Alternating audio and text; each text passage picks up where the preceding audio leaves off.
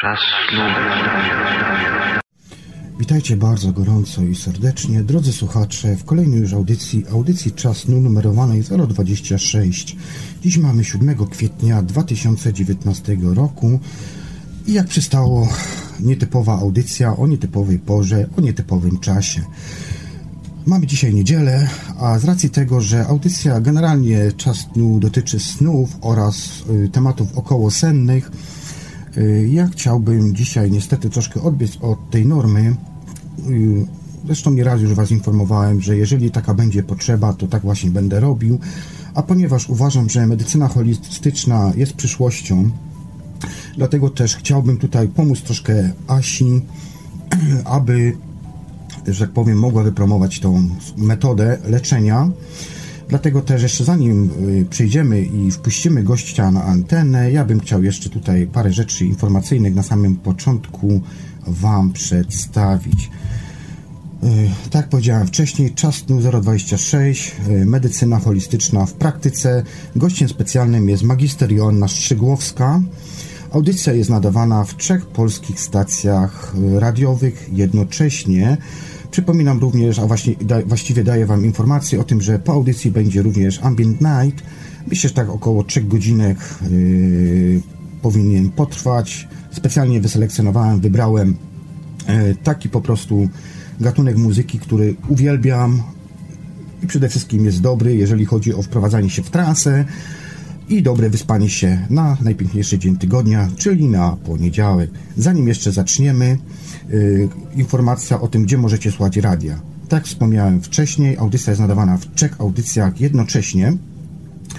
Między innymi Radio Paranormalium, strona https www.paranormalium.pl E, tam macie playera oraz czaty w linkach odpowiednich. Radio Dreamtime nie ma swojej strony, ale jestem dostępny ja jako właściciel Radia Dreamtime. Jestem dostępny na Facebooku Radia Dreamtime. Zapraszam Was również do tego, abyście dołączali do grupy Radia Dreamtime. Tam możemy się wymieniać z nami tematami ogólno, ogólnoświadomościowymi i tego typu rzeczami. Yy, Również możecie mnie znaleźć na wyszukiwarce Radio Dreamtime i tam wam się pojawi strona główna Facebooka. To jest najprostsza metoda, żeby do mnie dotrzeć. Oraz YouTube, Juby John. Również yy, dzisiaj będzie dostępna możliwa opcja dzwonienia do radia, ale to troszkę później. Tak myślę, że po godzince, może godzince z hakiem. Yy, może, może troszkę godzinkę z hakiem. I jeszcze trzecie radio, w którym audycja jest nadawana, jest to radio Cenzura. Postawiliśmy ostatnio y, stream, także słyszałem, zresztą wiem o tym, że Marcin jest happy, zadowolony, że to wszystko działa i bardzo dobrze, dobre radia trzeba promować. Tam macie również player oraz czata. Równocześnie chciałbym na samym początku pozdrowić kapitana Tomasza, Edka, Kloda, oczywiście Iweliosa, za którego uprzejmością możemy słuchać tej właśnie audycji oraz całą ekipę pana Sławka, właściwie Sławka, bo przeszliśmy sobie na ty, również Marcina i wszystkich innych słuchaczy, którzy dostępni są na YouTubie Radia Paranormalium. Przypominam również, że kiedy już będzie uruchomiony Skype, yy, nie dopuszczamy do, trolling, do trollingu. Jeżeli ktoś będzie próbował trollować, automatyczna blokada dożywotnia. Yy, jeszcze tutaj przygotowaliśmy również specjalny konkursik dla Was z Asią. Uzgodniliśmy sobie wcześniej, jeszcze zanim weszliśmy na stream, weszłem na stream, ale to może Asia tam troszkę więcej opowie. I jeszcze takie krótkie zapowiedzi, yy, zanim jeszcze dopuszczę Asię do głosu.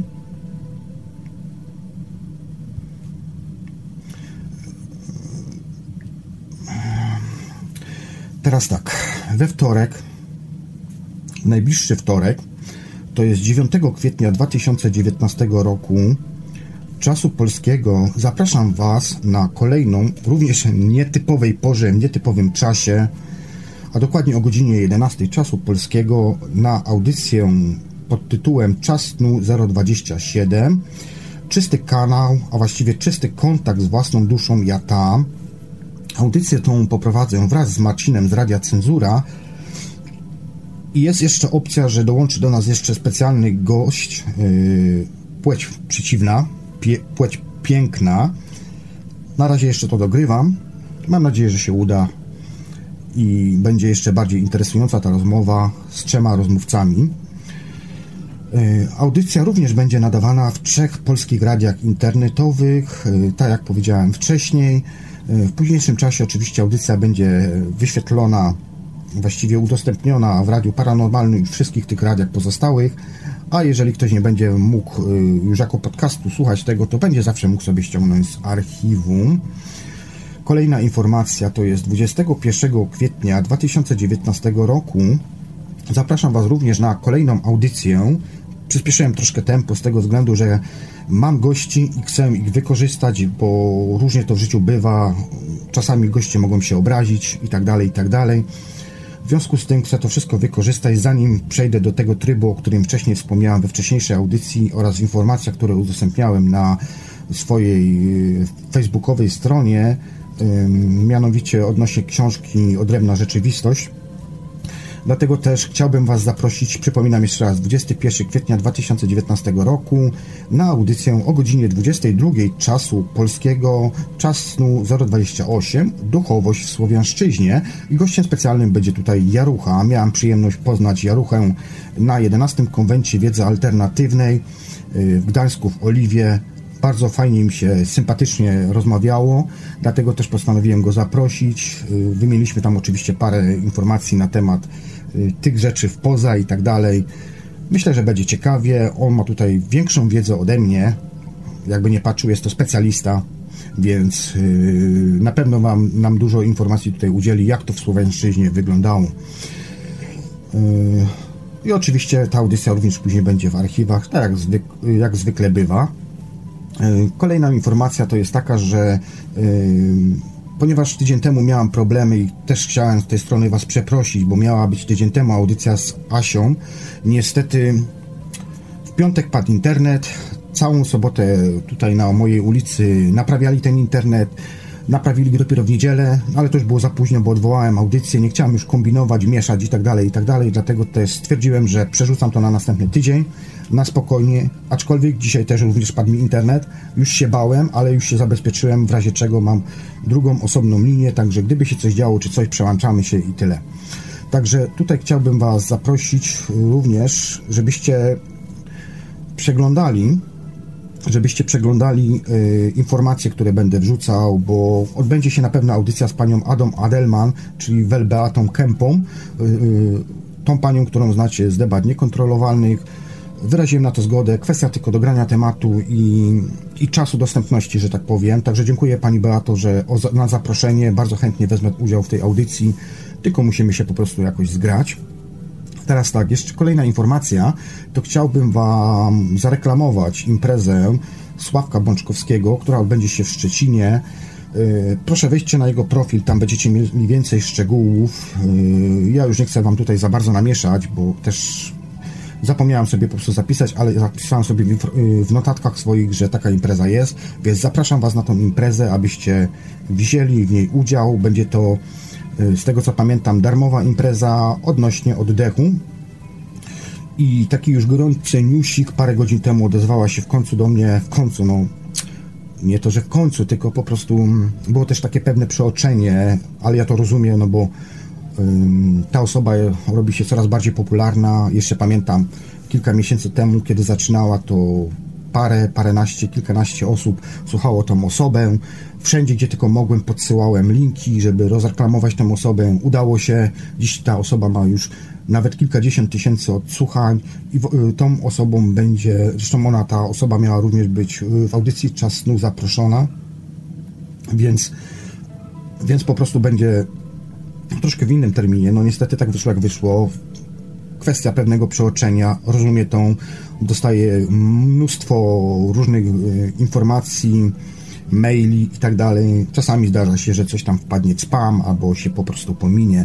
Tym gościem będzie oczywiście Iwona Szamszaj, czyli tak zwana, czyli prawdziwe nazwisko to Iwona Gapińska. Audycja będzie mocna, to już mówię od razu. dla ludzi o silnych nerwach będzie to audycja odnośnie handlu narządami oraz, y, oraz y, handlu dziećmi. To, co mówi właśnie pan Bednarz, y, również Iwona o tym mówi. Także będzie tym gościem, to już jest potwierdzone. Kwestia tylko, żebyśmy się dograli. Mam już wszystkie informacje. Dzisiaj się wymienialiśmy y, informacjami, kontaktami do siebie. Także y, na, na dniach mam rozmawiać z Iwoną, abyśmy ustalili pewne rzeczy, pewne y, tematy, które poruszymy w kolejnych tam, kolejnej tam audycji. No i cóż, i na to Was zapraszam. Myślę, że to chyba będzie tyle.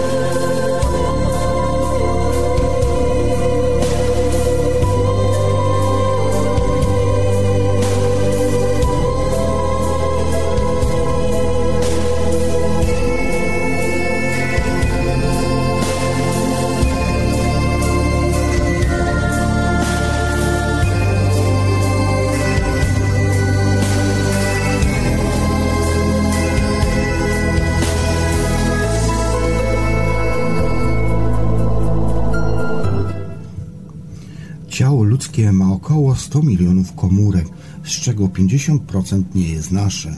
Są to organizmy, które współżyją z nami. Niektóre statystyki mówią, że jest ich 10 razy więcej. Te statystyki mówią również, że ilość genów w tych komórkach jest 100 razy większa, bowiem posiadają one 3 milionów genów, podczas gdy genotyp ludzki ma około 30 tysięcy genów. Rak w 96% jest do uniknięcia przez profilaktykę. Dane WHO wykazują, że 4% raka jest spowodowane genetyką, reszta 96% jest spowodowana profilaktyką, dietą, stylem, stresem życia oraz środowiskiem. Tabletki, substytuty mogą uzupełnić dietę, ale nie ma dobrego sposobu na dietę. 100 tysięcy ludzi umiera w Polsce na raka.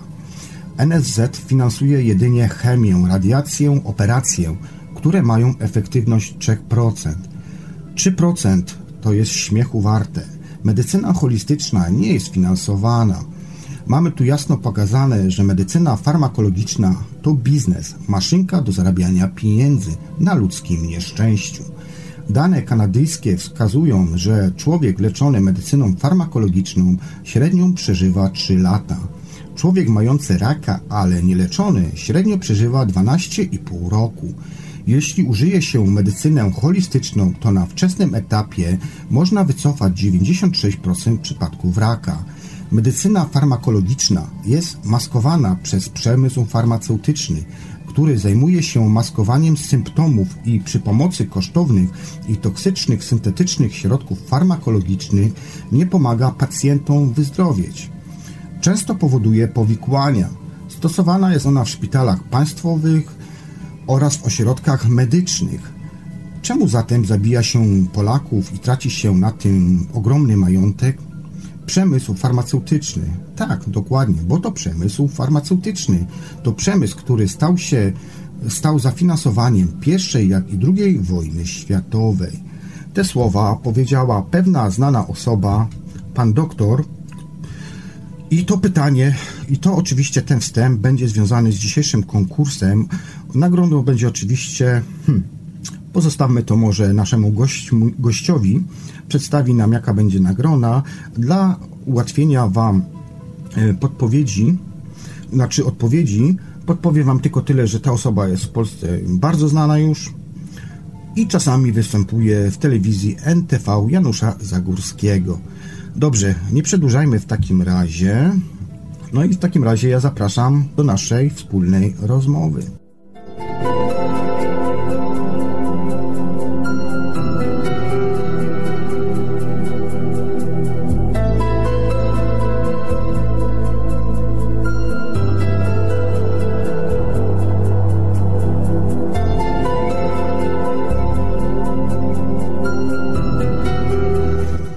Cześć Joasiu, dzień dobry Pani. Chciałem Cię przeprosić na samym początku, bo zapomniałem umieścić Panią jako Pani magister, ale to mi się wydaje, że poprawimy już, wyprostujemy to w trakcie naszej audycji. No cóż, zapraszam. No wiesz, ja też mogę powiedzieć, że mam magistra, aczkolwiek rzadko tego używam. Asiu, dziękuję Ci bardzo za, za przyjęcie zaproszenia wystąpienia w mojej audycji. Wiesz co, poczekaj sekundkę, ja ściszę troszkę podkład, bo mnie denerwuje. Dobrze, to jeszcze raz witam Cię serdecznie w audycji o... Gościa nie słuchać. Poczekaj sekundkę, bo coś tutaj nam zaszwankowało. Proszę dajcie mi informację na czatach, czy słuchać gościa, bo coś się stało i coś się zadziało i chyba nie słuchać Ciebie. Jak to jest możliwe, że Ciebie... Okej, okay, Iwelius też mi zdradził, że już jest magistrem. Yy, wiesz co, może to jest problem u mnie. No kurczę, przecież rozmawialiśmy przed audycją i wszystko było ok. Poczekaj sekundkę, bo może być problem u mnie. Ja sobie tylko sprawdzę. No tak, problem jest u mnie. Zapomniałem przyłączyć na kabel wirtualny. Teraz już powinno być wszystko ok. Okay. Proszę o informację na czatach, czy wszystko jest ok. W topie się zawsze, yy, w topie się zawsze, wiesz, yy, pojawiają, także to nie jest żadna nowość. Yy, proszę słuchaczy tutaj na czatach, czy wszystko jest ok. Aj, to jest nie, nie mainstream. To, jest nie, to nie jest mainstream, więc wszystko można tutaj zrobić. Ok, słychać. Iwelius mi napisał, że słychać. W takim razie już nie będę sprawdzał, nie będę testował. Dobra, Asiu, to jeszcze raz przepraszam bardzo za tą wtopę wcześniejszą, na samym początku, jak Cię wpuściłem na antenę. Jeszcze raz dziękuję Ci, że przyjęłaś zaproszenie do mojej audycji. Temat jest taki trochę nie mój za bardzo, ale z racji tego, że byłem na 11 konwencie wiedzy alternatywnej, bardzo mnie to zainteresowało, to co mówiłaś, a zapamiętałem Ciebie ze złamanego papierosa. bardzo mi miło. E, również bardzo, bardzo dziękuję Tobie serdecznie za zaproszenie mnie do e, radia. Witam wszystkich słuchaczy, osoby na czatach oraz organizatorów, bo jest mi ogromnie miło, że mogę być w Waszym gronie. E, wiem, że pewnie jestem dość niekonwencjonalna, stąd właśnie pamiętasz mnie tak dobrze z tego, że złamałam ci papierosa. Ponieważ wszystko, życiu, bezpośrednio tak, to nazwą. ponieważ wszystko, co robię w życiu ma dla mnie symboliczne znaczenie. I staram się ludziom pokazywać, że jeżeli sobie szkodzą na jakimś e, poziomie, to żeby tego nie robili. E, więc zdarza mi się czasami podejść do jakiejś osoby i powiedzieć, żeby mm, właśnie nie używała różnego typu używek.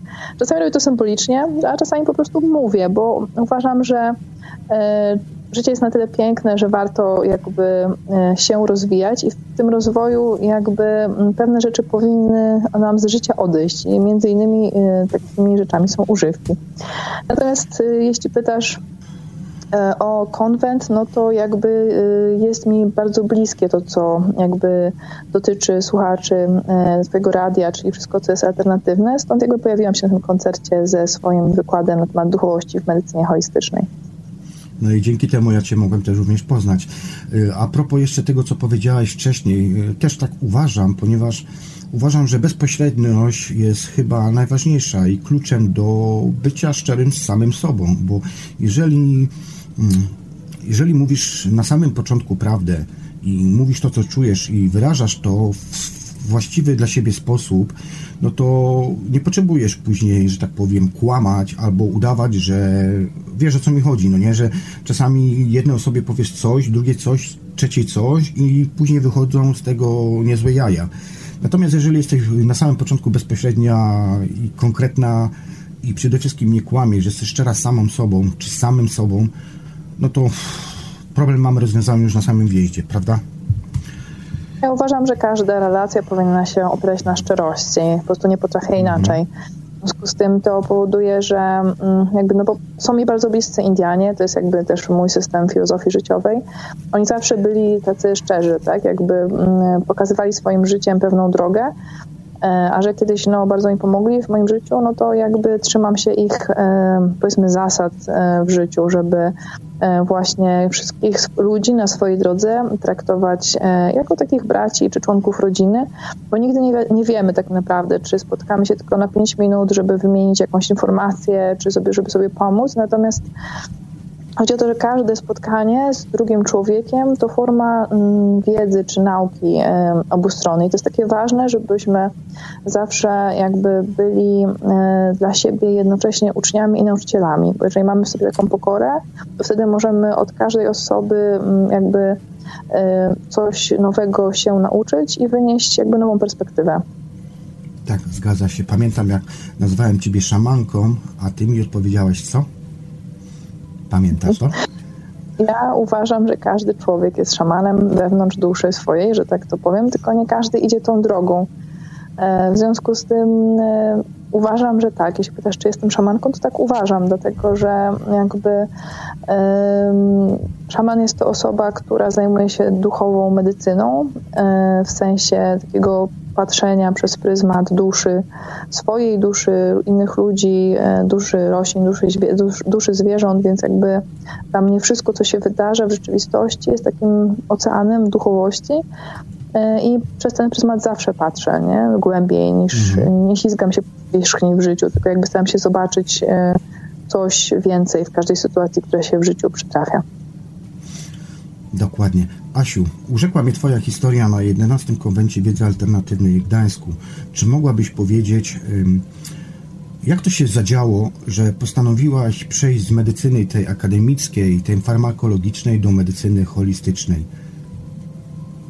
Może czy jakieś powiem tak, wydarzenie się w Twoim wydarzyło, czy, czy coś takiego się takiego w Twoim życiu stało, że postanowiłaś, że hmm, to nie dla mnie, ja wolałabym jednak inną drogą iść? Znaczy moja droga jest dosyć nietypowa, bo generalnie najpierw w moim życiu była duchowość, a potem była medycyna.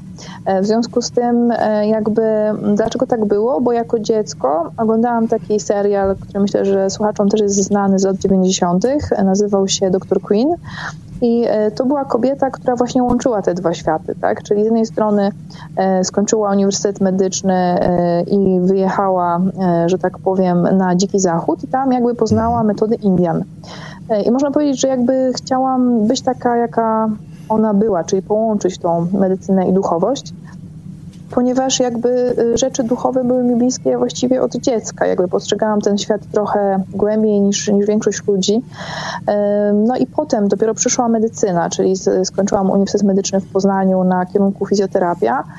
E, natomiast e, jakby nie do końca pasowały mi metody, których miałam okazję, które miałam okazję obserwować w szpitalach, tak? Czyli generalnie, e, gdzie leczy się farmakologicznie tak ludzi poprzez leki, gdzie jest mnóstwo mhm. reklam, gdzie jakby na wszystko są praktycznie leki chemiczne. To jest jedna metoda, jakby z, jeśli chodzi o medycynę akademicką, a druga no, są operacje, prawda? Czyli jakby jeżeli coś jest w organizmie tak, no to się wycina, tak, ale na przykład guzy w ciele jakby nie chciałam iść w tą stronę, bo ona mi jak, była jakaś taka zupełnie nie moja, dlatego że bardzo dużo zajmowałam się swego czasu zwierzętami, e, bo jakby moją historię w ogóle pracy z medycyną zaczęłam od e, masażu dla koni. E, I one jakby e, nauczyły mnie takiego patrzenia głębiej, tak? No bo konie porozumiewają się ze sobą poprzez emocje, energię uczucia, poprzez telepatię, poprzez e, jakby takie ja Myślę, że większość zwierząt porozumie się w ten sposób, szczególnie koty tutaj są tak. bardzo takie wrażliwe jakby. Mhm. I jakby one mnie tego nauczyły, tak? Ponieważ dużo czasu z końmi spędziłam w swoim życiu, no to, no to jest podobne jak do, do, tego, jak rodzic na przykład czyta swoje dziecko, tak? Czyli ono, on czuje, tak? Czy dziecko y, musi do toalety, czy musi coś zjeść i mniej więcej taki sam system empatii mają zwierzęta, i one mnie tego nauczyły. Jakby zainteresowałam się osteopatią, to jest jakby druga gałąź, która mi była bardzo bliska, y, bo skończyłam też Australijską Szkołę Osteopatii, czyli właśnie takie czytanie przestrzeni, tak? Czyli na przykład dotykam y, zwierzęcia czy człowieka i ta, e, powiedzmy, e, to napięcie, które jest w nim, e, opowiada mi pewną historię, tak, o nim samym, czyli mogę czuć na przykład to, że zwierzę jest smutne albo że jest wesołe, bo jestem empatą, więc to odbieram, tak? Mogę na przykład pójść z tym głębiej, czyli mogę zobaczyć, że nie ma skórę albo ciepłą, albo zimną, więc jakie emocje za tym idą, co się tam tak naprawdę zadziało I jakby to wyczucie, na którym jakby poziomie jest nierównowaga, jakby nauczyłam się tego od zwierząt, czyli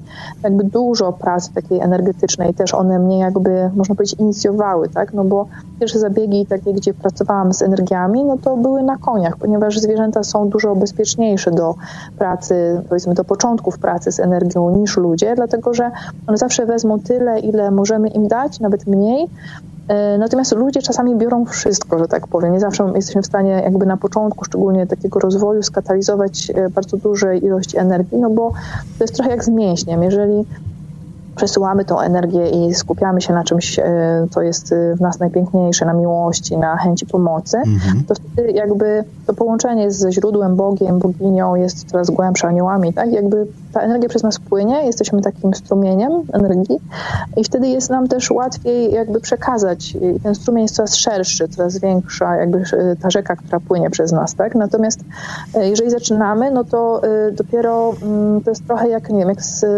czymś, czego się uczymy, tak? Musimy zrobić sobie pewne, kilka razy powtórzyć pewną czynność, żeby ona wychodziła płynnie. Stąd jakby mhm. zwierzęta mi uczyły w sposób taki bezpieczny, no bo one zawsze mm, dawały mi takie wyzwania, na które jakby byłam gotowa i mogłam im pomóc. I właśnie pierwszą jakby Pierwszym zabiegiem takim energetycznym to był zabieg na klaczy, która miała kolkę ja po prostu z taką chęcią pomocy położyłam jej dłonie na, e, w okolicach brzucha i nie mogłam się ruszyć po prostu, dlatego że ona jakby zaczęła pobierać ze mnie energię, a nie wiedziałam dokładnie, co się dzieje w tym czasie. Potem jak spojrzałam jej w oczy, podziękowałam i zaczęła jeść, tak jakby się nic nie stało. Ja byłam zdziwiona całą sytuacją, tak? No bo jakby zrozumiałam, że coś się zadziało, coś się zmieniło, ale nie dokładnie wiedziałam, co to jest. Dopiero po pewnym czasie, kiedy to się zaczęło działać coraz częściej, tak by konie uruchamiały mi tą zdolność. E, I dopiero potem nauczyłam się jak to działa, tak? Jak to się, jak się pod, ja myślę, to podłączy. Mm, ja myślę, Asiu, że jeżeli masz dobry kontakt z własną duszą i z świadomością tego, jaką istotą jesteś, to tak naprawdę to są zwykłe, normalne procesy. To dla wielu ludzi w dzisiejszych czasach jest to po prostu uznawane jako cuda albo jakaś magia, czy tak da, i tak dalej. Natomiast są to normalne procesy, które każdy w nas ma. Kwestia tylko po prostu świadomości tego i uruchomienia sobie tych procesów w sobie. Natomiast jeszcze wspominając o tych, o tych zwierzakach, ja miałem też kochanego swojego psiaka, który przeżył 15 lat w tej rzeczywistości. Natomiast, ponieważ ja się zajmuję obenautyką, to już wiesz y, i tak dalej. Natomiast y, kiedy, że tak powiem, na nowo zacząłem praktykować to wszystko, to właśnie pierwszą y, postacią, która pomagała mi po tej drugiej stronie, to był właśnie mój nieżyjący już prawie 15 lat pies. Natomiast na tej, w tej rzeczywistości przeżył on 15 lat.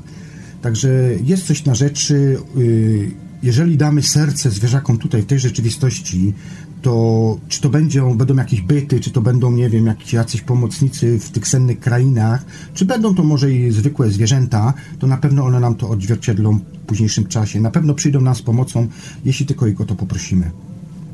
Ja też jakby w to wierzę, jest to część mojej filozofii, bo też w, te, w ten sposób y, jakby y, poruszają się Indianie po sferze, tak jak mówisz, tej y, wizyjnej, tak? Czyli jakby mhm. jest też coś takiego, że każdy człowiek ma przy sobie zwierzę mocy lub zwierzęta mocy. Je się. tak jakby... zwane zwierzęta totemiczne chyba, tak? Totemiczne, tak. Mhm. Czyli jakby one dotyczą też jakby troszkę daty naszego urodzenia. A jakie jest twoje też... zwierzę totemiczne? Mogłabyś zdradzić? Mogłabym. To znaczy jest ich sporo, bo z jednej strony jestem jakby, jest, jest mi bardzo blisko do jednorożców, czyli do koni z jednym mhm. rogiem, dlatego że one jakby e, no, pomagają mi tak, przy uzdrawianiu. Jest mi bardzo mhm. blisko też do smoków, e, ponieważ to są kolejne zwierzęta mocy, które do mnie kiedyś przyszły i pomagają mi jakby robić różnego rodzaju takie operacje fantomowe. Mam też opiekuna, który jest tygrysem, a z kolei w ja kosmologii... Też białego. No to super.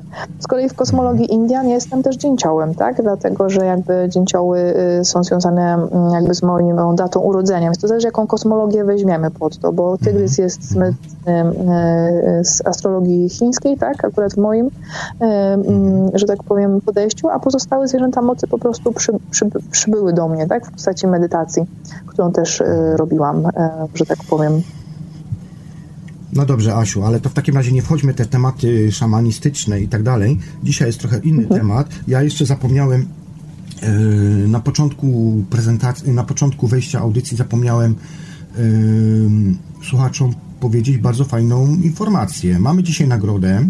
Zacytowałem słowa pewnego znanego doktora. Yy, dałem podpowiedź, że ta osoba udziela się również w telewizji NTV Janusza Zagórskiego ty zaproponowałaś y, nagrodę. Jaka by to była nagroda? Oczywiście czekamy do końca audycji. Na udzielenie prawidłowego nazwiska.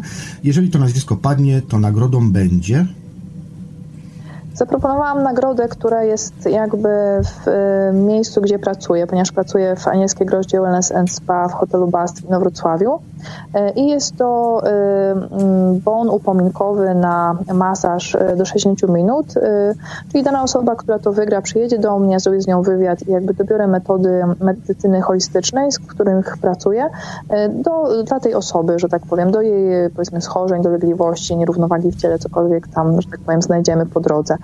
Lub zamiennie może być to też y, coaching, więc może być to albo masaż, albo coaching, albo taka po prostu y, kompleksowa medycyna holistyczna y, przez, przez te 60 minut.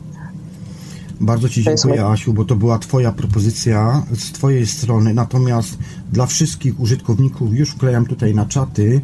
To są dwa PDF-y, które zaproponowałaś. To są Twoje, to są Twoje książki napisane. Więc jeżeli ktoś by chciał się zainteresować medycyną holistyczną, to bardzo serdecznie wszystkich zapraszam.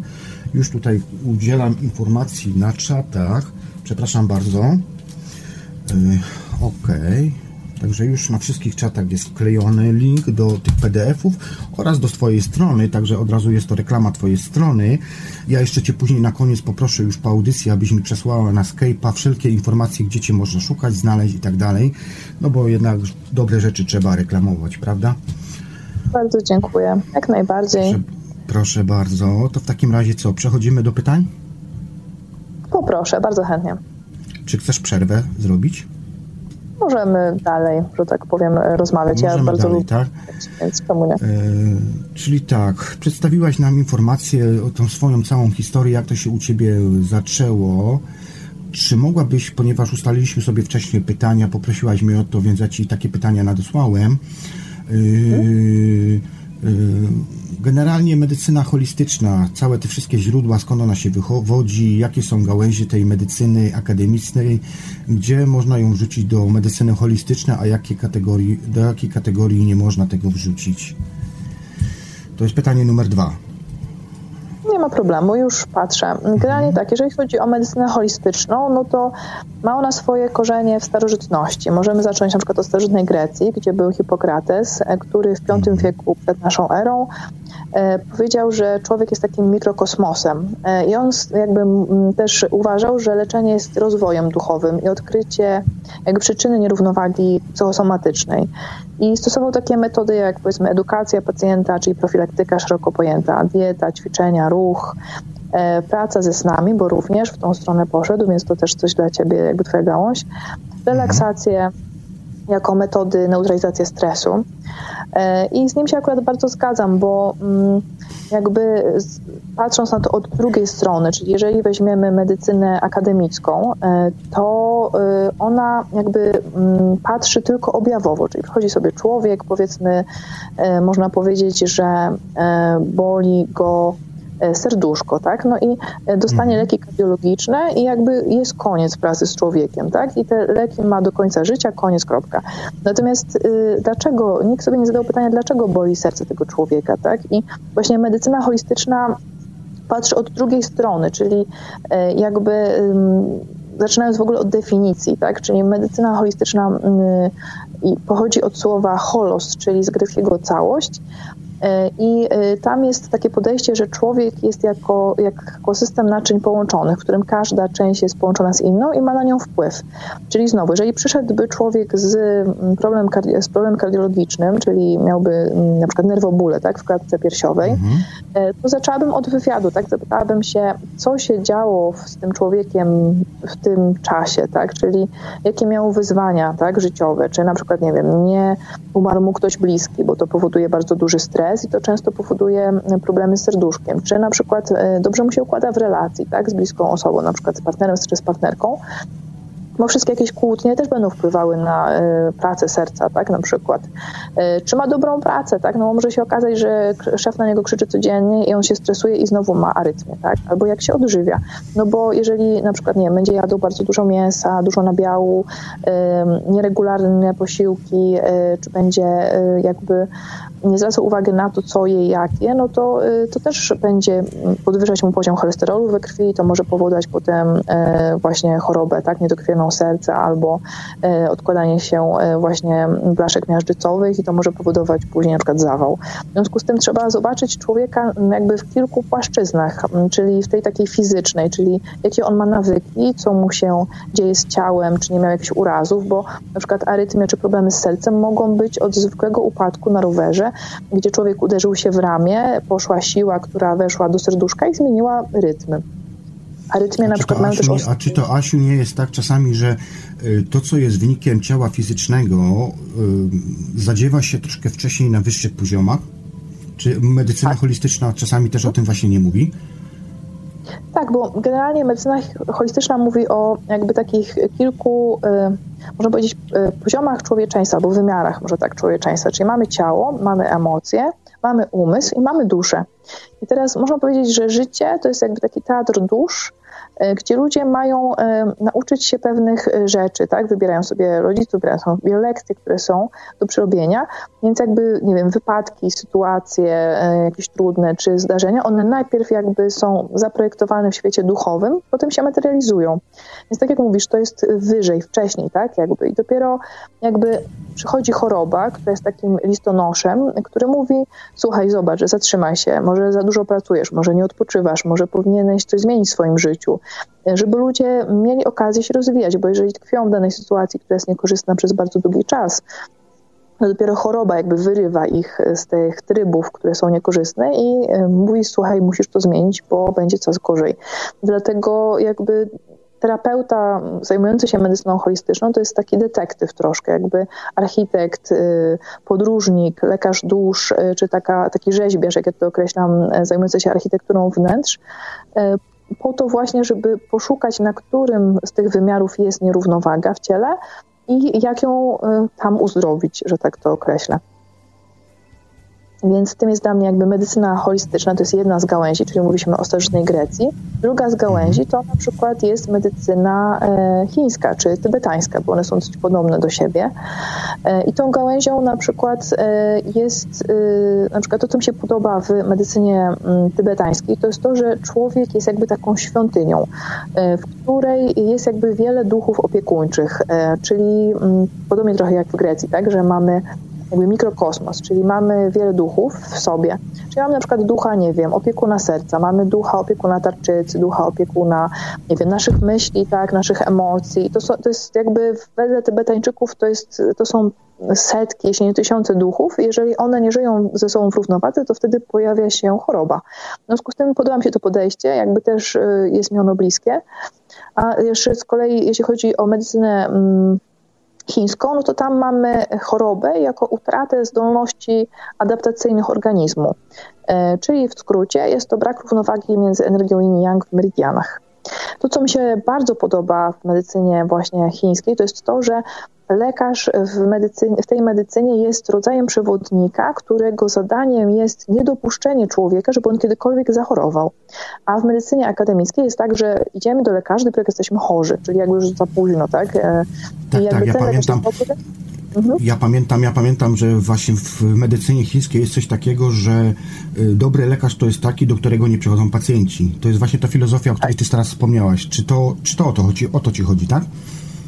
Tak, właśnie podoba mi się też ilość diagnostyki. No właśnie, tak? natomiast w zachodniej medycynie, w naszej tutaj zachodniej medycynie jest tak, że medycyna ta farmakologiczna polega na tym, żeby chodzić do lekarza. Pacjent wyleczony jest pacjent stracony. Takie jest podejście w zachodniej medycynie, natomiast chińska jest zupełną odwrotnością tego, tego całego procesu, który mamy tutaj w zachodniej Europie to troszkę się też zmienia, bo jakby powoli wdrażane są trochę inne systemy w medycynę akademicką, na tyle na ile to obserwuję, ale to mówię bardziej o zagranicy niż o Polsce.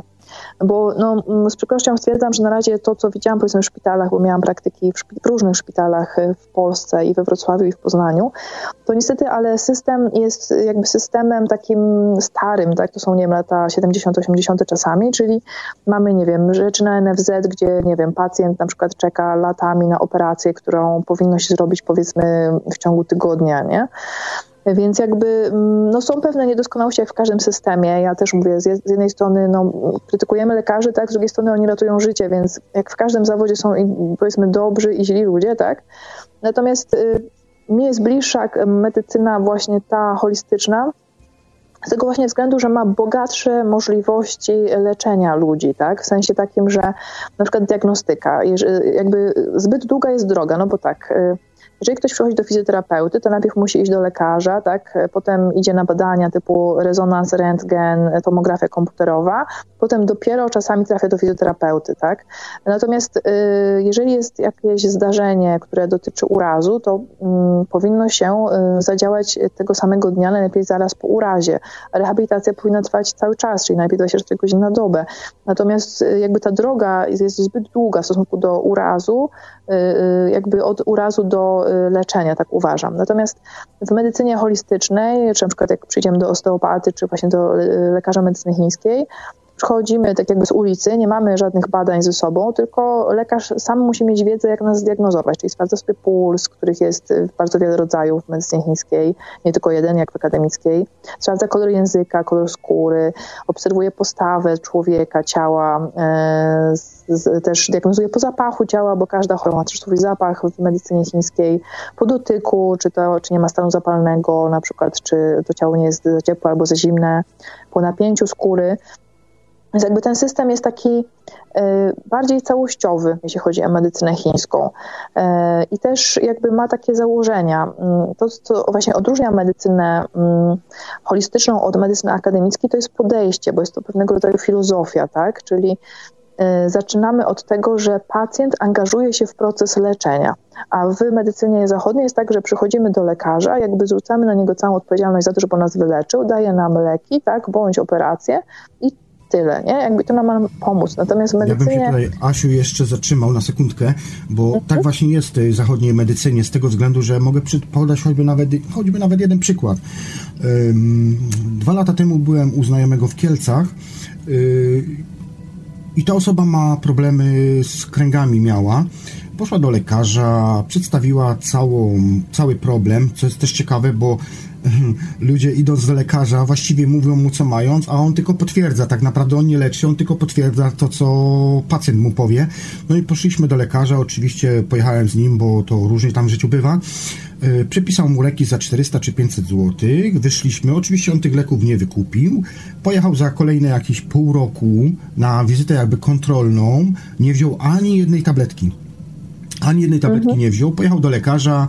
Yy, no i ten popatrzył oczywiście, tam porozmawiał z nim chwilę i powiedział, no widzi pani, że jest lepiej. A ten, wiesz, mój znajomy mówi tak, oj ty chamie, żebyś wiedział, że ani jednej tabletki nie wziąłem. Tak właśnie działa medycyna dzisiejsza.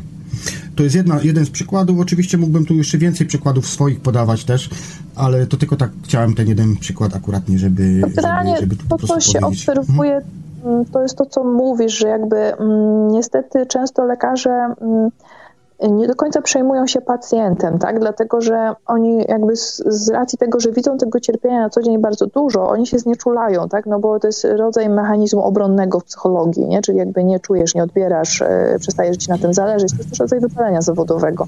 Pewnie tak, pewnie tak. Półtora roku temu miałem wypadek i poszedłem z dzieckiem do, to było tak jakby dzień po wypadku, ale poszedłem z dzieckiem właśnie do jakiegoś prywatnego, szukałem, bo to było na Pomorzu, nie będę wymieniał możesz miejsca i tak dalej, żeby tam nie zaszkodzić komuś, ale poszedłem z dzieckiem, zakrwawione dziecko, po, znaczy może nie zakrwawione, ale poobijane, tam gdzieś jakieś, wiesz, ranki, nie ranki, nie.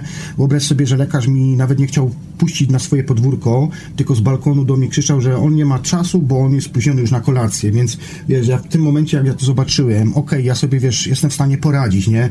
Ja sobie tam jakoś poradzę, no ale dziecko 6-7-letnie, no to wiesz, tym bardziej, że jest pobijany i tak dalej. Choćby zwykła nawet rozmowa lekarza, wiesz, z tym dzieckiem, wiesz, to mnie przekonało po prostu, dlatego y, ja jestem taki trochę przeciwny właśnie tej całej medycynie farmakologicznej. Oczywiście, zdarza się, oczywiście, przepraszam, oczywiście nie każdy lekarz jest zły, też nie wrzucajmy wszystkich do, wor, do wora, ale jednak widać tutaj jednak, wiesz, ym, może i no faktycznie no rzeczywiście to jest takie zobojętne. Tak? Mhm. Pewna tendencja takie... jest, tak jak mówisz, nie? Jest takie zobojętnienie. Przepraszam, że ci przerwałem nie szkodzi, to ja ci przepraszam, nie szkodzi. Wiesz, no to jest rozmowa, w związku z tym zawsze dwie strony dobrze, jeśli rozmawiają. Natomiast y, dlaczego, dlatego też właśnie ja mm, w pewnym momencie jakby zaczęłam się zajmować y, na początku, tak, masowaniem ludzi, czy jakby dawaniem im tej ryby, tak, czyli na zasadzie przychodzą do mnie, mają projekt pod tytułem zdrowie, chcę wyzdrowić z jakiejś tam choroby, ja im ten projekt daję, tak, mówię, co mają zmienić w życiu na poziomie, nie wiem, nawyków, diety, relacji, na poziomie, nie wiem, powiedzmy też napięć w skórze, czyli na przykład pójść sobie na masaż, tak, czyli pokazuje, jakimi narzędziami mogą sobie jakby to zregenerować. Natomiast potem zauważyłam, że tak naprawdę najważniejsze jest to, żebym ja zaczęła e, jakby tym ludziom dawać wędkę, tak, czyli y, uczyć ich, jak mogą sobie pomóc w rodzinie, żeby właśnie jakby y, takich sytuacjach y, różnego rodzaju, które się dzieją w ciągu życia, tak, czy to będzie wypadek, czy to będzie, nie wiem, jakaś choroba ciężka, żeby wiedzieli, y, gdzie się udać, czy w jaki sposób sobie y, na szybko pomóc, zanim jeszcze trafią pod opiekę kogoś, kto zajmuje się medycyną, tak, jakąkolwiek, czy ona będzie holistyczna, czy to będzie akademicka, bo każdy ma swoją drogę, prawda. Natomiast uważam, że to jest ważniejsze, żeby tych ludzi edukować, żeby oni wiedzieli, jak mogą sobie na co dzień pomóc, stąd jakby prowadzę też taki projekt, że przyjeżdżają do mnie rodziny, tak, na przykład, których bliscy są ciężko chorzy, tak, na przykład przeżyli udar, ktoś przeżył zawał, tak, ktoś ma chorobę onkologiczną, czyli nowotwór czegoś tam, e, ktoś ma chorobę tarczycy, albo na przykład ktoś jest chory na boreliozę.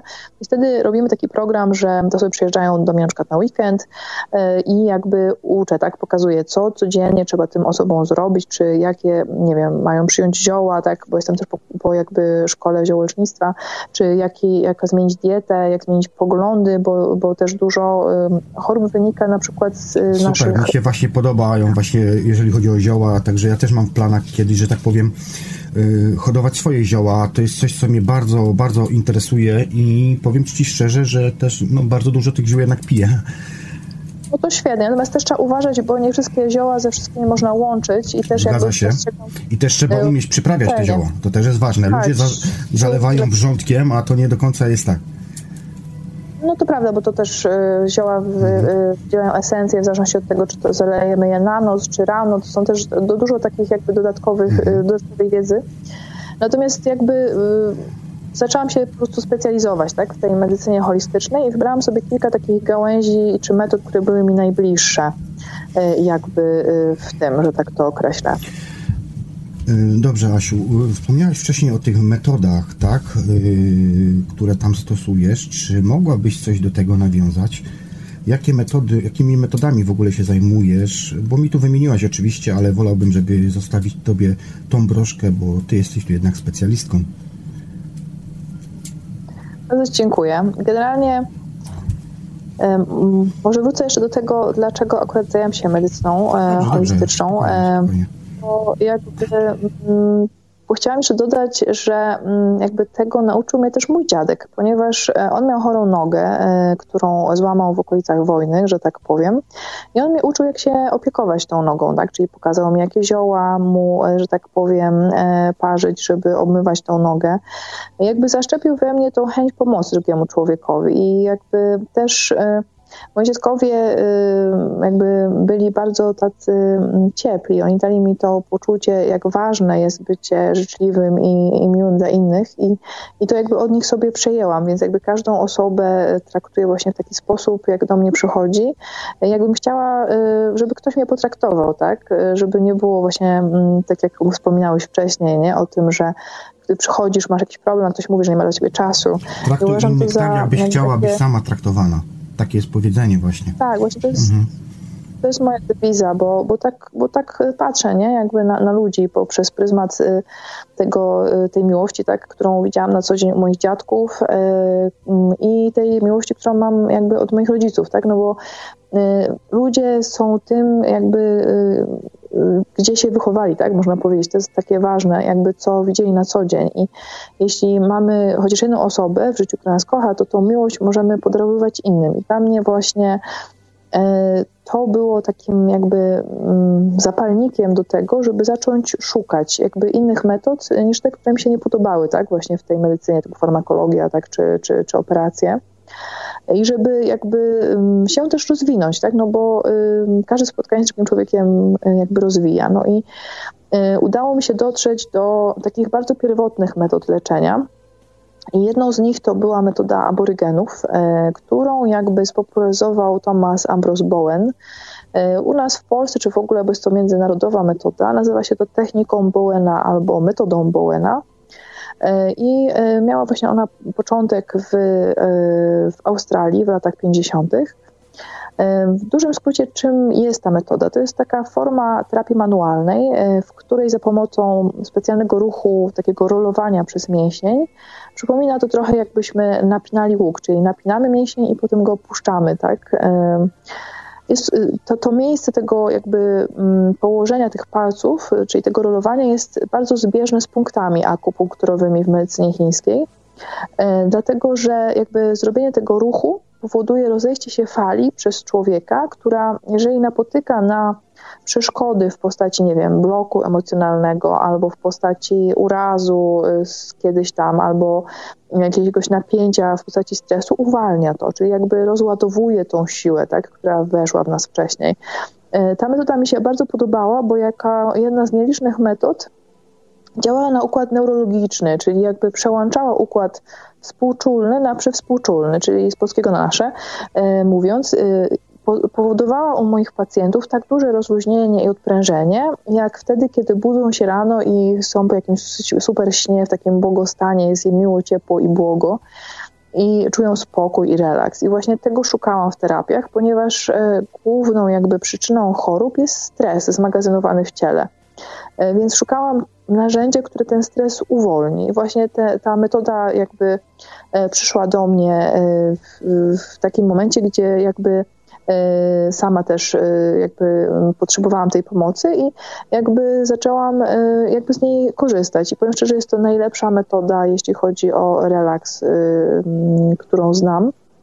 Ona też bardzo przyspieszyła mi efektywność pracy z pacjentami, ponieważ ludzie, jeśli przestawią fale mózgowe z tego trybu właśnie czuwającego i przejdą jakby z tej powiedzmy półkuli mózgowej, powiedzmy lewej na prawą, czyli do, powiedzmy takich, powiedzmy do takich marzeń, tak? tak sennych, zgadza się, zgadza się. Ja też cały czas o tym mówię. Zresztą to robiłem nawet dwie audycje właśnie o lewo i prawo półkulowcach, także jest to bardzo ważny temat. Przepraszam, że ci wszedłem słowo i bardzo mi miło, że dodajesz też jakby swoje spostrzeżenia. Więc jakby ta technika jest mi bardzo bliska i co jest dla mnie fascynujące, to jej szybkość. Na przykład y, miałam kiedyś taką sytuację, że wysiadałam z pociągu i widziałam taką scenę, że mąż podaje żonie wody, a ona jest zapłakana i siedzi na ławce, nie? Więc podeszłam do nich z takim zapytaniem, co panią boli, co się stało. Ona mówi, że ona ma straszne bóle miesiączkowe, że tak miała jej babcia, jej matka i że ona po prostu nie może wytrzymać z bólu i czy mam APAP no bo tak jest wychowana, nie? W reklamach, weź APAP, jak cię coś boli. A ja na to, wie pani co, nie mam APAP-u, ale mam coś lepszego, nie? I czy mogę dotknąć pani pleców? Zrobiłam jej procedurę tak zwanych brumsów, czyli jakby y, zrobiłam jej cztery punkty w okolicach odcinka lędziowego kręgosłupa, y, dwa punkty w okolicach łopatek y, i y, to wystarczyło, bo jedna jest procedurą przeciwszokową, druga przeciwbólową.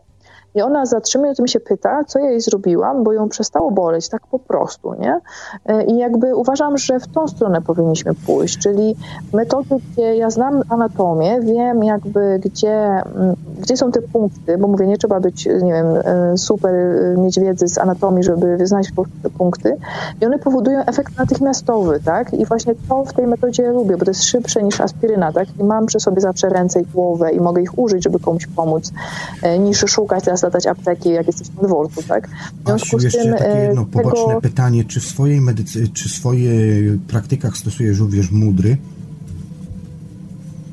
Czasami. Natomiast jakby nie jest to mój główny jakby nurt pracy, bo mhm. ja się zajmuję dotykiem, w sensie sztuką dotyku.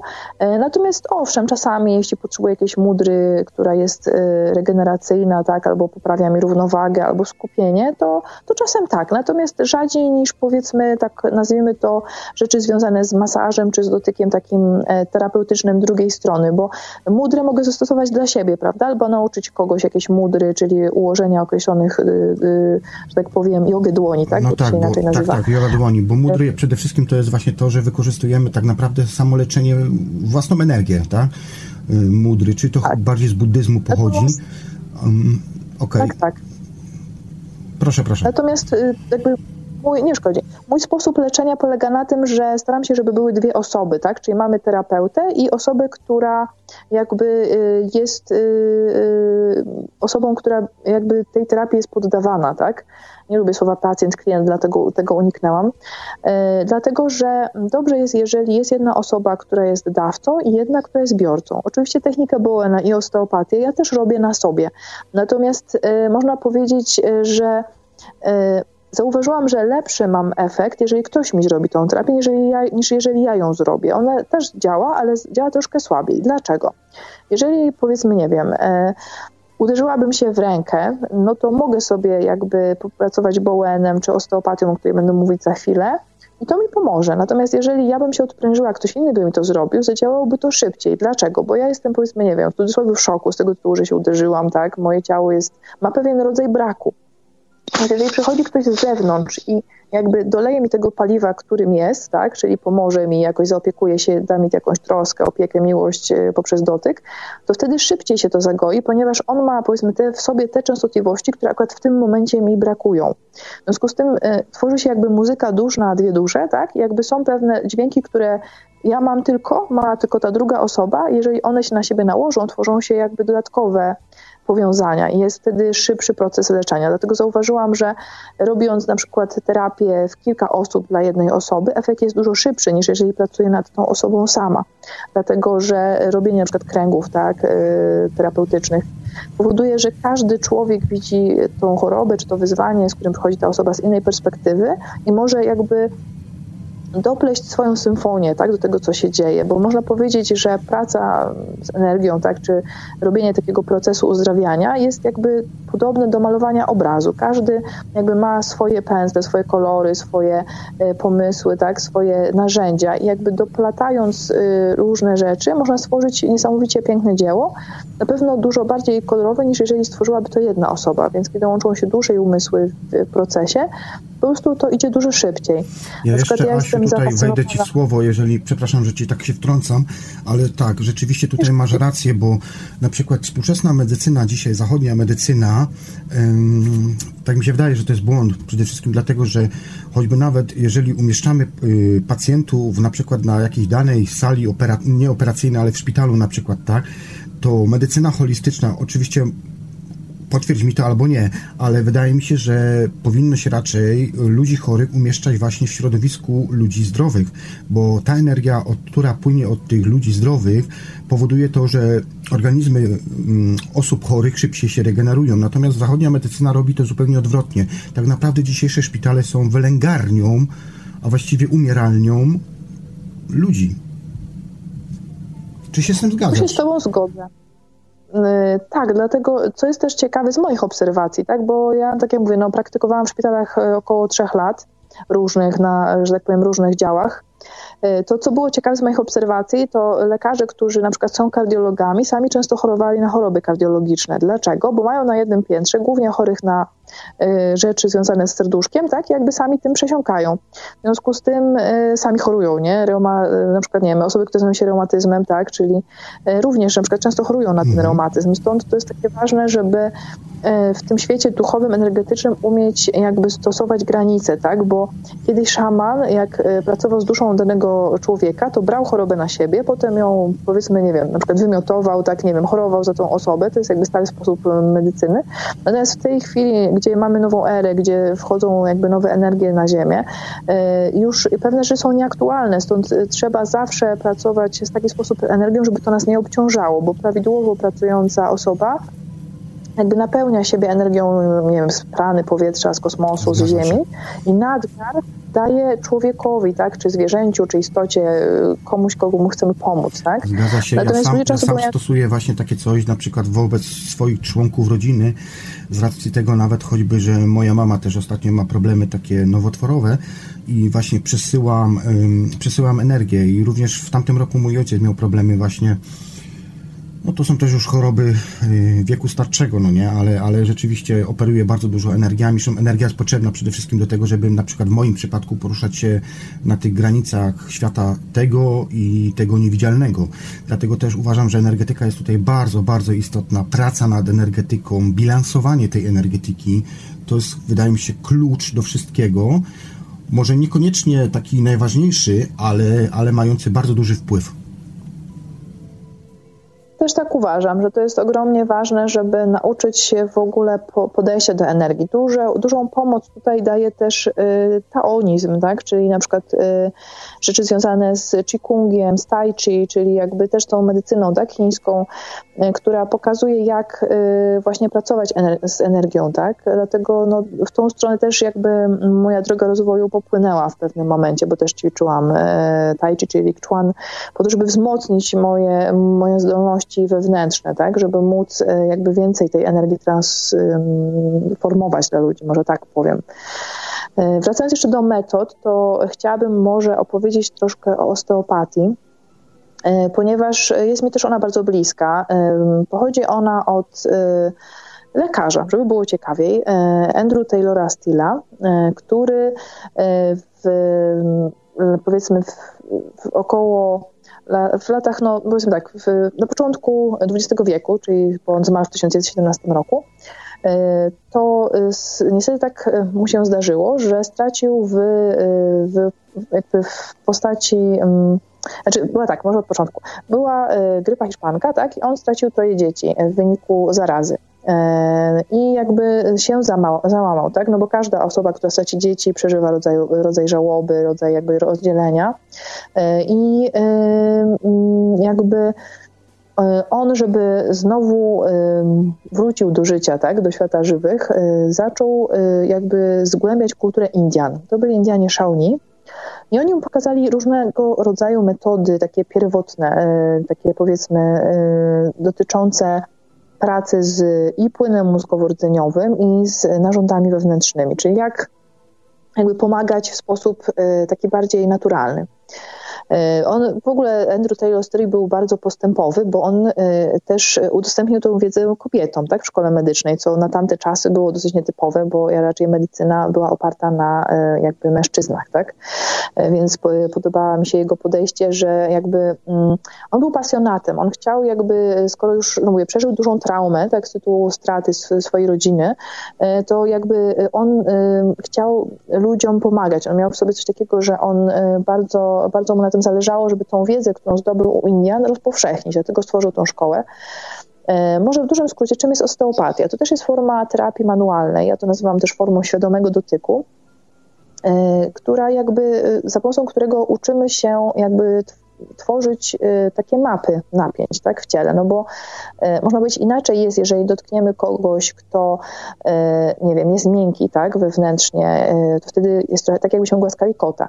Natomiast jeżeli zdarzyło się coś w życiu, to dotyk skóry będzie przypominał jakby coś takiego jak skałę, tak? bo jest tam jakiś blok, jakieś za, zamknięcie, dlatego trzeba się nauczyć tej sztuki dotyku, w jaki sposób e, umieć rozpoznać, co się dzieje wewnątrz tego ciała. E, ja zawsze mówię, że mm, organizmy ludzi są ogromnie jakby niesamowicie y, pełne informacji, tylko kwestia tego, że musimy się nauczyć tego, y, jakby, jak, jak to odczytać. I tego też właśnie uczę na, na kursach takiego świadomego dotyku, czy kursy, nazwijmy powiedzmy kursami starożytnej medycyny holistycznej, ponieważ ludzie jakby często mm, w ogóle nie traktują dotyku jako elementu leczenia. E, ludziom jakby w ogóle masaż, tak, kojarzy się z czymś takim osobistym, intymnym, e, a chodzi o to, że można człowieka dotknąć z troską o tego e, człowieka i mm, jak to się robi? Generalnie mamy trzy rodzaje osteopatii. Osteopatia czaszkowo-krzyżowa, która polega na tym, że dotykamy na przykład kości czaszki, tak, czy dotykamy kości krzyżowej, staramy się zobaczyć, jak wygląda ruch tych kości, dlatego że te kości one się poruszają wzdłuż szwów i ten ruch jest bardzo delikatny, to są nanomilimetry, natomiast można go wyczuć. Tak, jeżeli na przykład słuchacze położyliby sobie teraz ręce na klatce piersiowej i zaczęli słuchać, jak y, oddychają, tak, no to zauważą, że y, klatka im się poszerza, a potem się zwęża. I to jest ruch właściwy, tylko że płuc, tak, w tym momencie, czyli mamy drugi rodzaj osteopatii, czyli osteopatię y, visceralną, czyli tak zwaną osteopatię narządów wewnętrznych, czy też osteopatię trzewną. E, mamy też e, jakby e, ostatni rodzaj osteopatii i to jest rodzaj, który się nazywa osteopatia funkcjonalna i dotyczy tego, co kiedyś potocznie nazywaliśmy kręglarstwem, tak? czyli na przykład nastawiania kręgów, jeżeli wyskoczy dysk, to trzeba go jakby wrzucić z powrotem, tak? czy to będą manipulacje krótkodźwignowe na kręgach, czy to będą manipulacje na stawach, tak jak ktoś na przykład zwichnie palec, trzeba mu wstawić go z powrotem, to też jest rodzaj osteopatii. Mhm. I właśnie bardzo mi się ta osteopatia spodobała, ponieważ e, pokazała mi jakby zupełnie inny świat, gdzie e, to nie jest tak jak, nie wiem, robimy tylko masaż, jest tam kilka technik i to jest wszystko, tylko to jest jakby rodzaj sztuki, bo nie dość, że musimy odczytać, co tam w tym e, ciele się znajduje i co wymaga jakby poprawy, tak, czy równowagi. I to, co odkryłam przez, mówię, wiele lat praktyki, to jest to, że ludzie niesamowicie się różnią, tak? Na przykład zupełnie inaczej będzie, będzie, praco, będzie e, wyglądał ruch właściwy osoby, która przeżyła zawał, a inaczej ta, która ma zdrowe serce, jest szczęśliwa, tak? Inaczej będzie wyglądał ruch właściwy osoby, która bierze na przykład antykoncepcję, e, dotyczy to głównie na przykład macicy, tak? Inaczej, jeżeli tej antykoncepcji nie bierze. A czy wyrobiłaś, czy wyrobiłaś sobie może w sobie taką jakby Y, zdolność do postrzegania, na przykład, że jeżeli popatrzysz na jakąś osobę, to już widzisz, że ta osoba ma na przykład takie, albo takie, albo takie problemy. Już Mówisz o jasnowidzeniu albo nie, nie, nie, nie, nie, nie, jasnowidzeniu. Tak. Po prostu pewne symptomy można y, zaobserwować na przykład po ruchach człowieka, czyli na przykład jeżeli ktoś jest nerwowy, to może mieć na tak. przykład nerwicę.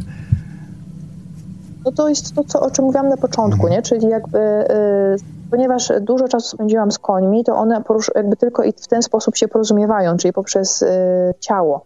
Więc jak do mnie przychodzi osoba, to pierwszą rzecz, którą robię, to na nią patrzę, tak? Czyli obserwuję jej, tak jak mówisz, jej sposób poruszania się, jej emocje, które gdzieś tam y, mówi, tak? No bo jeżeli mówi do mnie trzęsącym się głosem, to wiem, że coś chyba nie gra, tak? Wewnętrznie u niej, że coś może się dzieje trudnego. Y, więc słucham tonu głosu, tak? To jest dla mnie kopanie informacji. Patrzę, jaki ma kolor skóry ta osoba, w sensie, czy on czy jest spocona, tak? Czy jest, y, nie wiem, czy ta skóra się świeci. Patrzę na oczy, czy one są zgaszone, czy nie. Jak wchodzi, tak? Czy to jest ruch pewny siebie, radosny, pewny, jakiś taki e, pełen zachwytu nad życiem, czy to jest osoba zgaszona, która przychodzi przybita, tak? Bo to się zdarzyło. Więc to jest mhm. kopanie informacji, e, z których też korzystam, tak? No sprawdzam jej też puls, bo jakby trochę diagnozuję z pulsu, więc z takich fizycznych rzeczy też korzystam w sensie jakby informacji, tak? Czy jak dotknę czyjejś ręki, to ona jest zimna czy ciepła, tak? Na dzień dobry. E, czy jak dotknę ciała, to czy ono jest zimne czy ciepłe, bo ciepłe może oznaczać stan zapalny, a zimne na przykład blokadę energetyczną, tak? W związku z tym e, tych narzędzi diagnostyki jest bardzo dużo. Mhm. A jeszcze takie e, poboczne tak, pytanie, ale... czy w swojej pracy używasz jakichś urządzeń, czy raczej pracujesz dłońmi, ciałem? Pracuję dłońmi i głową, że tak powiem. E, dlatego, że jakby e, no, e, minimalizuję narzędzia, tak? bo uważam, że mm, lepiej, znaczy zależy mi na takim rozwoju duchowym, gdzie tych narzędzi jest jak najmniej, tak? Mhm. Czyli, zadałem, bo tak jak mówię, mhm. głowę i ręce mamy zawsze przy sobie, nie? Natomiast zadałem, zadałem jeśli pytasz pytanie, o inne narzędzia... Przepraszam, zadałem Ci to pytanie dlatego, że po prostu hmm, wielu krytykantów medycyny holistycznej Wspomina o tym, że medycyna holistyczna wykorzystuje różne, różne urządzenia. No i te urządzenia są wątpliwej, że tak powiem, może nie jakości, ale no wątpliwego znaczenia, tak? Dlatego zadałem Ci to pytanie, czy używasz urządzeń jakichś, czy właśnie ciałem, ale już mi odpowiedziałeś na to pytanie, także przepraszam, że Ci się wtrąciłem. Nie szkodzi. E, generalnie wracając jeszcze właśnie do y, pracy takiej, y, do, metod, tak, związanych z E, medycyną holistyczną, no to te moje główne, tak, to jest masaż, e, że tak powiem, leczniczy na wielu poziomach, trochę jakby zaczepnięty, tak, z medycyny też e, akademickiej, ale też ja tam wplatam różne metody, bo to jest praca z tkankami miękkimi, praca na punktów spustowych, praca z powięzią, ale to, o czym jakby chciałam powiedzieć, to robię też masaże, które dotyczą świata energii, tak, ale też dotyczą świata emocji, dlatego, że dużo osób w ogóle jakby w medycynie akademickiej zapomina, że człowiek jest też istotą emocjonalną. I właśnie bardzo fajnie też pokazał to jakby Lowen, tak, bo jest jeszcze fajna też książka, na przykład y, Akademia, znaczy Anatomia Emocjonalna. I tam jest napisane, że człowiek ma mm, w sobie takie kieszonki, gdzie gromadzi emocje. O tym też zresztą mówi troszkę medycyna chińska, ale tak powiedzmy mówiąc w też takich mądrościach ludowych, to E, na przykład mówi się, że gniew osłabia wątrobę, tak? Że ktoś się gniewa, to się żółć w nim gotuje, tak się złości, więc, więc jakby warto też wiedzieć, że są pewne narządy, które magazynują określone emocje. Jeżeli ktoś ma jakiś problem z płucami, to warto byłoby zobaczyć, czy nie ma jakiegoś smutku, tak? Nie smuci się, nie ma żalu o coś, bo wtedy na przykład może się pojawić astma, tak? Albo jakiś problem z oddychaniem. Więc na sposób oddychania i głębokość, jak ktoś do mnie przychodzi, też zwracam uwagę. E, co jeszcze? Na przykład jak ludzie się martwią e, czy denerwują, to, to też to osłabia ich żołądek, tak? Dlatego często jak ktoś, nie wiem, ma egzamin, no to na przykład ma biegunkę, tak? Bo jest przerażony, tak? Czy zda, czy nie zda. E, co jeszcze stres w ogóle sam w sobie osłabia też serce i mózg, stąd na przykład arytmie tak, u ludzi, którzy przeżyli jakieś trudne zdarzenia w życiu. A sam strach jest też w ogóle bardzo ciekawy, bo on z kolei często magazynuje się w nerkach, tak?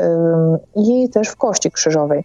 W związku z tym, jakby, kiedy dotykam człowieka, to można powiedzieć, że dotykam go na wielu poziomach, czyli zaczynam sobie od skóry, czyli tej fizycznej powłoki.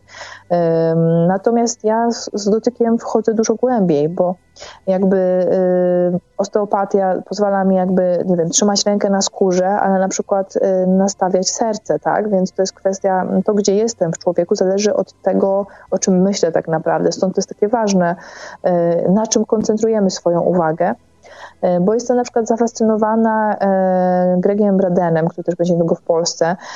On jakby pokazał na filmie, gdzie trzy osoby się modlą, tak, mantrując pewną mantrę i E, jakby e, reakcja w trzy minuty i jakby do tej medycyny dążę, tak? E, jeszcze tego nie potrafię, ale jakby staram się dążyć do tego, żeby właśnie na tym polegała nowoczesna medycyna, tak, że ludzie mm, jakby korzystają z tej duchowości i potrafią na tyle jakby podwyższyć swoją wibrację, żeby, umia, żeby umieli właśnie zmniejszyć, tak, torbiele, akurat to umiem, bo, bo Wyleczyłam już kilka osób na przykład z, e, guzach, z guzów na tarczycy, tak? czy na przykład z endometriozy, czyli z, mięśnie, czy z mięśniaków na macicy. I to da się zrobić za pomocą i osteopatii, i e, terapii Bowena, i zmiany diety, więc jakby można stosować mniej inwazyjne metody niż leczenie e, związane z lekami czy z operacją. Natomiast jakby czy w swojej medycynie, wiedzieć, czy w swojej medycynie tak. stosujesz również terapię Gersona? Tego jeszcze nie. W sensie nie w tą, w tą stronę jeszcze nie poszłam, mhm. tak to określę. E, ale tak jak mówię, nie, nie ja bym ci proponował, Ja bym ci proponował zainteresować się tą. Ja sam przechodziłem tą terapię parę lat temu. Przechodziłem ją przez chyba bodajże 9 miesięcy, jak dobrze pamiętam. E, oczywiście też wcześniej byłem u lekarza, leki za 500 zł do końca życia i tak dalej. Kiedy dałem, mm, zaproponowałem lekarzowi że spróbuje tą terapię, to na początku udawał głupa, że nie wie o co chodzi, ale zgodził się na to, chociaż był nerwowy, no bo jednak wiesz, stracił klienta, ale później, kiedy przyszedłem na wizytę kontrolną po, mówię, 9 gdzieś miesiącach, gościu był w szoku z tego względu, że kiedy przedstawiłem mu wszystkie wyniki badań, okazało się, że jestem idealnie zdrowym człowiekiem. Um, oczywiście tam było lekkie, lekkie, lekkie skrzywienie, ale dlatego było skrzywienie, ponieważ przyjechałem do Polski i dzień wcześniej poszedłem ze znajomym na dwa piwa. I musiałem powtórzyć badania. Oczywiście lekarz powiedział później na koniec, drugi raz jak zrobiłem badania, to powiedział, no widzi pan, rzeczywiście nie było tak, nie było tak aż całkiem najlepiej, ale tak sobie wtedy pomyślałem, ty cwaniaku, żebyś ty wiedział, że ja dzień wcześniej dwa piwa wypiłem może warto było nie pić tych piw. Ale to wiesz, jak, jest, jak, się nie widzi kogoś, jak się nie widzi kogoś dwa lata czy coś, no to wiesz, jeżeli nagle ktoś się odezwie, że jest w, w mieście i jest możliwość spotkania, no to czasami wiesz, ciężko jest odmówić z tego spotkania, prawda? Tym bardziej, że się parę, parę lat nie tak. widziało danej osoby. Ja się z Tobą zgadzam, że to jest ważne, żeby mm, jakby. Yy, nauczyć się wielu metod, bo jeżeli przychodzi do mnie ktoś i chce mu pomóc, to nie dla każdego zadziała ta sama metoda. Stąd jakby ja staram się poszerzać ilość narzędzi, którymi pracuję, żeby wiedzieć, jaka metoda dla kogo będzie najbardziej efektywna. E, dlatego mówię, jakby moje narzędzia to jest z medycyny holistycznej, to jest mój masaż leczniczy, to jest osteopatia, to jest metoda Bowena, to jest też coaching i psychosomatyka, bo często jakby ludzie mają też pewne rzeczy, które trzeba przerobić y, w umyśle, tak? Czyli na przykład jakieś przekonania na swój temat, jakieś destrukcyjne wzorce, na przykład jeszcze, mm -hmm. czy jakieś konflikty wchodzimy z totalną biologią na przykład, związane z rodem, tak, z przodkami i trzeba również czasami ruszyć tą sferę, ponieważ pewne choroby mm, w cudzysłowie są genetyczne, chociaż ja tak nie uważam. To znaczy, że nie był zmieniony schemat zachowań, schemat, nie wiem, żywienia, czy nie zostały uwolnione emocje z rodu. I te, tymi rzeczami również się zajmuję. Z takich kontrowersyjnych rzeczy na przykład e, przychodzą do mnie na przykład e, pary, które nie mogą zajść w ciąży i też szukam e, przyczyny na poziomach duchowych, dlaczego dusza dziecka jakby nie może się urodzić w tej parze, tak? E, I tutaj wspomniałam wcześniej o antykoncepcji, której też jestem bardzo dużym wrogiem, jeśli chodzi o antykoncepcję chemiczną, e, ponieważ e, dużo par potem nie może zajść w ciążę, bo powiedzmy wyłączyli sobie tą możliwość, tak? Więc nie wiem, na przykład. Tak, to właśnie jest, bo to jest właśnie główne założenie medycyny właśnie farmakologicznej. Zresztą ja tutaj polecam również posłuchać sobie doktora Czerniaka, czy Huberta Czerniaka, czy Jaśkowskiego. Oni właśnie o tym wspominają, gdzie na samym etapie, że tak powiem, już praktycznie praktycznie w łonie matki już ten proces się zaczyna. Yy, oczywiście nawiązując tutaj do tej, do tej, do tej, do tej kwestii yy, bezpłodności i, i tak dalej, i tak dalej, programowania płodu już od samego początku. Drugą ważną rzeczą jest też sam poród. Ja też na przykład jestem przerażona tym, że mam bardzo dużo pacjentów, y, którzy, i to są dzieci po cesarkach, prawda, bo teraz cesarka się zrobiła taka modna, co jest dla mnie w ogóle straszne, bo y, jakby dzieci y, z cesarek są dużo słabsze, dlatego że w momencie, kiedy przecina się powłoki brzuszne i wyrywa to dziecko dosłownie za głowę, e, następuje bardzo duża dekompresja w mózgu. To jest tak, jakbyście się wynurzyli z, nie wiem, z 20 metrów, e, z, będąc nurkiem Dokładnie. od razu na powierzchnię. I to jest ta pierwsza to trauma powoduje, już. że dziecko tak, i dziecko ma często po prostu udar, mm -hmm. tak? Wylew krwi do mózgu, mm -hmm. stąd jakby albo w drugą stronę, tak? Może być albo krwotoczny, albo niedokrwienny. I wtedy lewa bądź prawa strona jest dużo słabsza. I ja też mam dużo takich dzieci, gdzie muszę jakby neurologicznie je wyprowadzić, tak? Więc nie polecam jakby y, cesarek, no chyba, że ratujemy życie, bo to jest trochę inna sytuacja, ale to powinny być wyjątki, a w tej chwili y, kobiety się umawiają wręcz na cesarkę, bo boją się bólu, tak? Boją się tego, że, że poród, że trzeba będzie y, jakby poddać się naturze, no bo jest, na tym polega w sumie. To jest przerażające, to co teraz się dzieje na świecie, no ale no niestety taki, taki ma, taką mamy dzisiaj rzeczywistość, no jedynie co nam pozostaje to po prostu ludzi uświadamiać też tak uważam, że jakby, jeżeli mamy świadomość, że tak bardzo szkodzi, że dzieci potem mają kolki, że mają problemy z serduszkiem, jakieś arytmie, że mają problem w ogóle z więzią, ponieważ najważniejsza więź, czyli z matką, jest urwana, tak, w sposób niekontrolowany. One mają lęki różnego rodzaju. Więc to jest bardzo poważny problem, powiem szczerze, dlatego nie polecam w ogóle tego typu porodu. Za to to, co mogę polecić, to są porody lotosowe, bo też mało kto o tym jakby wie, czyli to są porody, które dotyczą tego, że najpierw się rodzi dziecko, potem mama rodzi łożysko, ale nie ma przecięcia pępowiny. I to w świecie jakby duchowym powoduje, że te dzieci są takie pełniejsze, jakby są zdrowsze też, bo cała krew pępowinowa idzie do, do nich i całe te wszystkie składniki. I jakby ta pępowina sama odpada, tak, po tych y, powiedzmy 3 do 5 dni. Ja jeszcze, tym, Asiu, to przepraszam, że ci wejdę w słowo. Polecam audycję na Radiu Cenzura. Swego czasu Marcin tam przeprowadzał właśnie z Edytą z Irlandii właśnie, która się dość mocno tym zajmuje, właśnie o porodach lotosowych. Także zapraszam tutaj Ciebie również i wszystkich słuchaczy do Radia Cenzura. Bardzo, bardzo dobra audycja. Ona już, nie wiem, z dwa lata temu gdzieś była, może rok, nie pamiętam dokładnie, ale właśnie o porodach lotosowych. To jest to, co teraz właśnie wspomniałeś. Także polecam wszystkim jak najbardziej. To jest to mówię, bardzo piękny temat, bo są bardzo ważny. Kolejną jakby mm, dziedziną, którą się też zajmuję, to są poronienia. E, bo bardzo mało osób w ogóle zauważa to, że jeżeli e, dziecko e, jakby się urodzi, tak, i umrze, to też trzeba je pochować, ponieważ na poziomach, powiedzmy, patrząc na poziomach Hellingera, dziecko musi mieć nadane imię i musi mieć pogrzeb, bo jeżeli ta energia nie zostanie w jakimś sposób jakby y, zrównoważona, no to potem to skutkuje tym, że nie wiem, dzieci na przykład kolejne, które się urodzą z tego samego łona, tak, gdzie jakby y, y, umarła, tak, pewna istota, są dużo słabsze, mają jakieś problemy psychiczne bardzo często, mają czasami myśli samobójcze. To są naprawdę bardzo ciężkie tematy i jakby w, ten, w, tą, w tą stronę też można pomóc osteopatią, czyli jakby wysycić, tak, znowu tą macicę, tą miłością, dlatego też ja dużo pracuję z parami też, żeby po prostu mężczyźni dotykali, tak, kobiet, w sensie na przykład brzucha czy serduszka i równoważyli je tą swoją miłością i odwrotnie też, prawda, żeby kobiety również jakby y, pomagały mężczyznom y, jakby zsynchronizować tak swoje pole serca, bo często ludzie po prostu się nie dotykają, to jest tak, dla mnie takie nietypowe, więc lubię uczyć tego ludzi, żeby obdarzali się tą miłością na co dzień, bo uważam, że to jest jakby najważniejsza potrzeba człowieka tak naprawdę, żeby, żeby dawać sobie tą troskę poprzez dotyk, poprzez bliskość. Dlatego no, dla mnie jest to jakby taki fascynujący bardzo temat.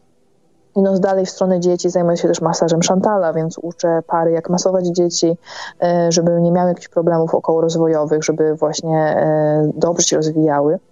E, bo jakby takie dzieci, które są dotykane, one też mają sobie więcej czułości, więcej ciepła, więcej empatii, stąd to takie ważne, żeby ludzie się dotykali, bo wydaje mi się, że gdyby większość ludzi jakby. Mm, masowało się codziennie, chociaż przez 15 minut, to y, bardzo zmniejszyłyby się kolejki do y, lekarzy, tak? No bo nie byłoby tych wszystkich, nie wiem, problemów związanych z y, zawałem czy z udarem, gdzie ludzie po prostu z przemęczenia padają, tak? Ale to wystarczy nawet popatrzeć ważne, na ludzi zakocha zakochanych w sobie, bo przecież ludzie, którzy się kochają, dotykają i tak dalej, no to zupełnie inaczej się zachowują niż osoby, które tego dotyku jednak nie mają, tak? Więc tutaj jest też i ta analogia, jakby nie patrzą. Też tak uważam, że jakby dotyk jest kluczowy. Też zmienia się bardzo jakość dotyku w momencie, kiedy ludzie jakby y, wiedzą, w jaki sposób się dotykać, bo y, często y, jakby ludzie dotykają się tylko na tym takim poziomie fizycznym, cielesnym, a tu chodzi o to, żeby dotykać też duszę, tak, emocje, żeby wiedzieć, jak je jakby skatalizować czy transformować. Jak już jesteśmy w tym temacie, to jeszcze chciałam poruszyć kolejną też dziedzinę, którą się zajmuję, a jest to tantra, tak, jako taka, czyli seksualność trochę człowieka, ale nie tylko. E, tantra z sanskrytu oznacza transformację tak naprawdę energii, więc e, nie jest tylko seksualną energią, często przychodzą do mnie pary, które jakby y, no, starają się też uczyć, jak rozmawiać o tym temacie, e, bo jest to dosyć ważne, że w dzisiejszych czasach mamy taką trochę rewolucję, prawda, seksualną, że z jednej strony można z każdym wszędzie i, i jakby nie ma ograniczeń. No tak, była rewolucja e, hipisów, mamy teraz rewolucję seksualną. Tak, jakby też, też zupełnie nie uważam, że to jest prawidłowe, nie? No bo Tantra mówi, że mm, każda osoba, z którą się połączymy na poziomie seksualnym, jest jakby, mm, zostawia w nas e, swoją część, nie tylko związaną z powiedzmy z nasieniem, tak, i z przepływem e, w okolicach narządów rodnych, ale też w naszej aurze. W związku z tym będą tam e, emocje tej osoby, będzie karma tej osoby, będzie droga życiowa tej osoby, będą wszystkie trudności, które ona przeżyła. To się nazywa telegonią, bardzo też e, polecam jakby różnego rodzaju artykuły na ten temat.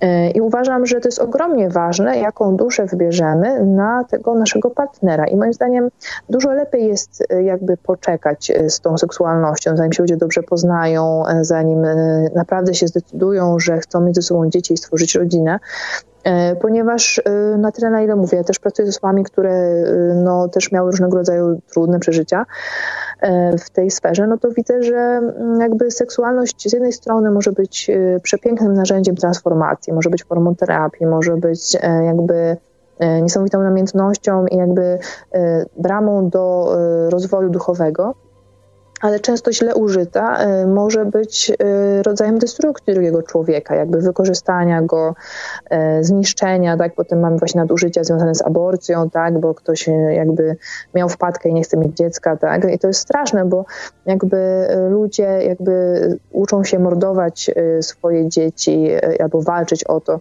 tylko dlatego, że jakby podjęli złą decyzję wcześniej, tak? Czyli przecież są świadomi seksualnie, tak? Chcą ze sobą współżyć, to przecież nie muszą potem jakby Y, skazywać na, na śmierć jakiejś drugiej istoty. Tak? W związku z tym uważam, że ważna jest bardzo świadomość seksualna i podnoszenie jakby wiedzy na ten temat, jak mhm. bardzo jest to istotne, żeby z odpowiednich jakby przyczyn y, jakby podarować tą miłość w postaci y, zbliżenia seksualnego drugiej istocie, żeby naprawdę ją kochać, bo wtedy rzeczywiście ten orgazm jest całościowy, a nie tylko jakby mm, skupia się do pierwszej czy drugiej czakry. Ja bym jeszcze tutaj Asiu wspomniał, że To jest, tak jak powiedziałaś, bardzo istotne, ale też trzeba bardzo uważać, bo niewłaściwe wybranie partnera to też skutkuje naszymi późniejszymi yy, wariantami karmicznymi. Więc tutaj jest to bardzo istotne, aby dobrze wybierać tego partnera i niekoniecznie z byle kim, byle gdzie. Też tak uważam, że, że to seks jest sztuką. W związku z tym jakby dobrze jest poznać najpierw dobrze y, tego człowieka, z którym chcemy mm, jakby spędzić to życie, jego ciemne strony, jego, jak ja to nazywam, demony, tak, bo każdy je ma y, y, te swoje czarne rzeczy, że tak powiem, do przepracowania i te jasne strony i wtedy wybrać, czy jesteśmy w stanie jakby być tą osobą do końca tych swoich dni. Bo na przykład, nie wiem, pracowałam też swego czasu w terapii uzależnień i jakby miałam pary, gdzie na przykład mężczyzna był uzależniony od marihuany e, i widziałam, że to skutkowało w ten sposób, że kobieta była totalnie niestabilna emocjonalnie, bo marihuana jakby wy ciągała, znaczy wy, wyciszała jego emocje, a kobieta dostawała te emocje jakby jego, tak? W związku z tym, e, no mówię, dużo różnych nietypowych terapii e, udało mi się przeprowadzić z różnymi ludźmi, no bo na tym polega też bycie i szamanem, i lekarzem dusz, że ktokolwiek przyjdzie z jakimkolwiek wyzwaniem, to ja muszę wiedzieć jakby jakie narzędzie uruchomić. W związku z tym, no, było dla mnie bardzo ciekawe móc obserwować, jak bardzo źle wpływają używki na ludzi, Stąd jakby moja droga szamanizmu jest jakby zupełnie inna od dróg teraz popularnych. E, czyli e, na przykład mówi się, że szaman to jest osoba, która jakby pracuje z duchami roślin, tak? czyli tak zwane psychodeliki, dość popularne teraz w tym środowisku.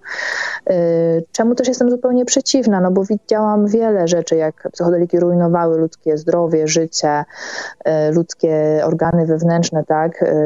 rodziny się rozpadały przez to wszystko, więc jakby widząc to uważam, że to nie jest dobra droga rozwoju, bo uważam, że ludzie powinni się rozwijać w czystości umysłu, tak jak właśnie mówią Indianie, że żeby wejść do świata duchów trzeba być trzeźwym, tak? W związku z tym muszą odpaść wszystkie używki, a szczególnie teraz modne, różne nietypowe e, dopalacze tak zwane. E, w związku z tym e, uważam, że jakby człowiek, który wkracza na drogę rozwoju świadomości czy rozwoju duchowego, powinien z nich zrezygnować i jakby wybrać drogi, które są bezpieczniejsze i nie mają aż tak dużej ilości skutków ubocznych. Ja też pracuję z roślinami, tak zwanymi roślinami mocy, ale pracuję z nimi inaczej.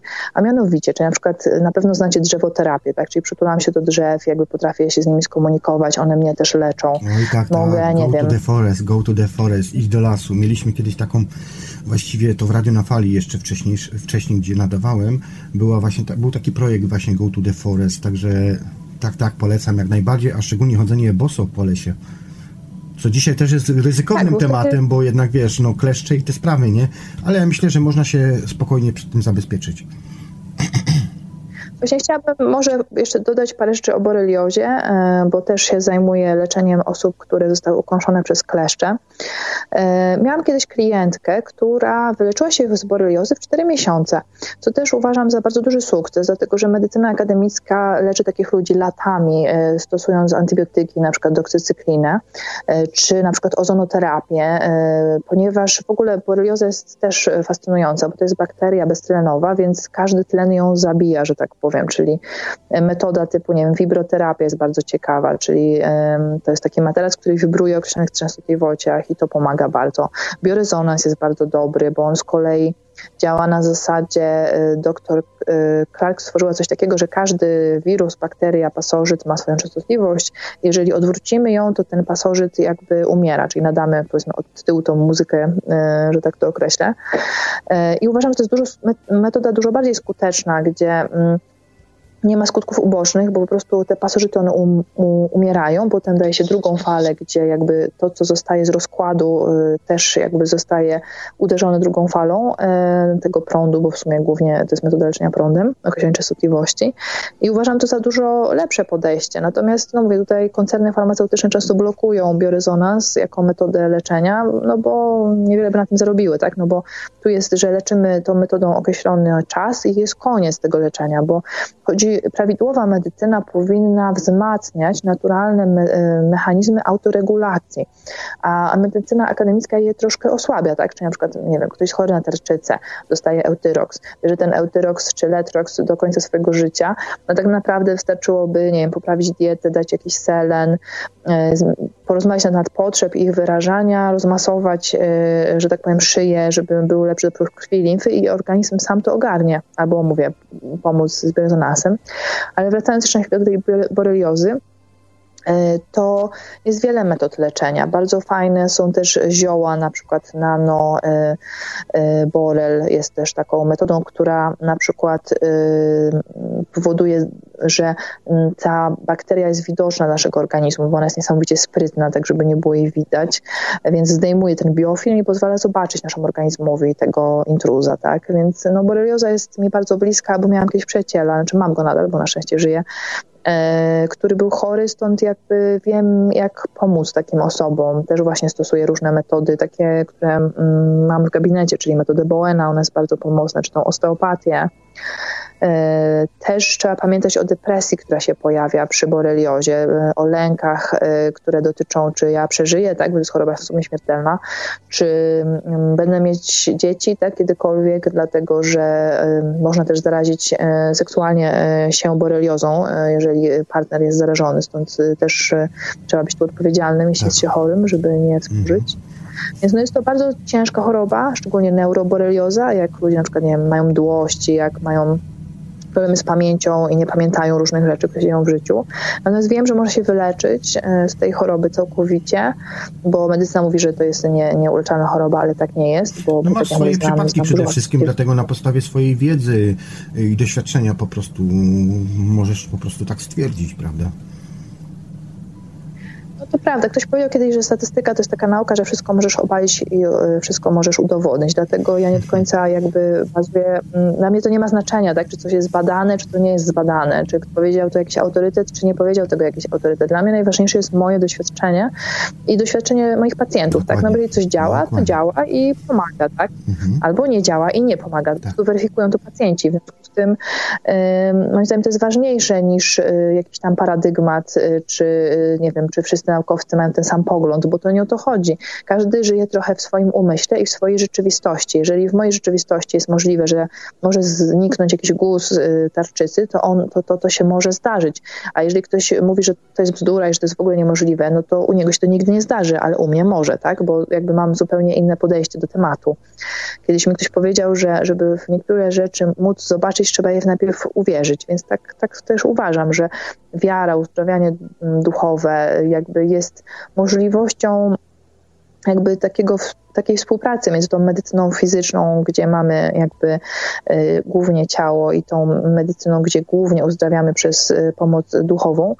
I uważam, że powinny te dwie gałęzie ze sobą współpracować. E, stąd medycyna integracyjna jest takim łącznikiem, tak, że na przykład, nie wiem, są osoby, które znają rejki i wchodzą do szpitali i pomagają ludziom i jakby tam się ich za to nie krytykuje, na przykład e, w, we Francji, tak, tylko to jest pomoc, tak? Czyli mamy uzdrowicieli i mamy lekarzy i oni ze sobą jakby się łączą, tak? Bo cel to jest zwalczyć chorobę, pokonać jakby ją i tu jest nasza główna walka. Natomiast często jest tak, że jakby ludzie walczą ze sobą, tak? Czyli y, jakby ciągle wytykając sobie, że tu jest źle, tam jest źle, że tu mamy hosztaplerów i tam mamy hosztaplerów. A to nie o to chodzi. Chodzi o to, żeby ja się zjednoczyć. Też, mogę powiedzieć jeszcze jedną rzecz, bo na przykład ja przebywając za granicą 14 lat, tutaj jest troszkę inne podejście. No Polska, jakby nie patrzył, jest takim bardziej krajem katolickim, przynajmniej deklarują się większość, większość ludzi, dlatego też jest troszkę inne pojmowanie. Tutaj na przykład, kiedy rozmawiam z Anglikami, bo mieszkam w Wielkiej Brytanii, kiedy rozmawiam z Anglikami, no to tu jest takie raczej właśnie holistyczne holistyczne podejście, bardziej takie, yy, takie właśnie normalne podejście do człowieka po prostu. Przede wszystkim rozmowa i tak dalej. A w Polsce jest tak, że ten cały system yy, połączenia, łącznie z politycznym i tak dalej, yy, czy z medycyną farmakologiczną, to wszystko jest jakoś tak zazębione. W pewnym sensie to jest taki jakby deal, biznes po prostu wspólny, gdzie powoduje po prostu do tego, że ten człowiek robi się jeszcze bardziej takim niewolnikiem tego systemu i właściwie jak rozmawiam z ludźmi i tak dalej, to czasami ciężko jest w ogóle, w ogóle jakąkolwiek rozmowę z tymi ludźmi prowadzić.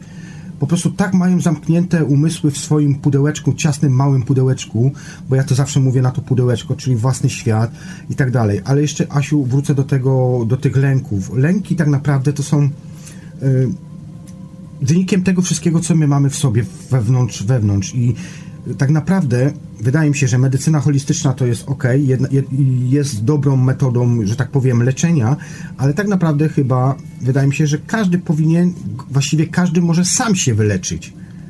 W pewnym sensie y, osoby, które zajmują się również medycyną holistyczną, są takimi jakby pomagaczami, może nie inaczej, nakierunkowują daną osobę pewne aspekty, żeby żeby spoglądnął trochę w inną stronę, tak?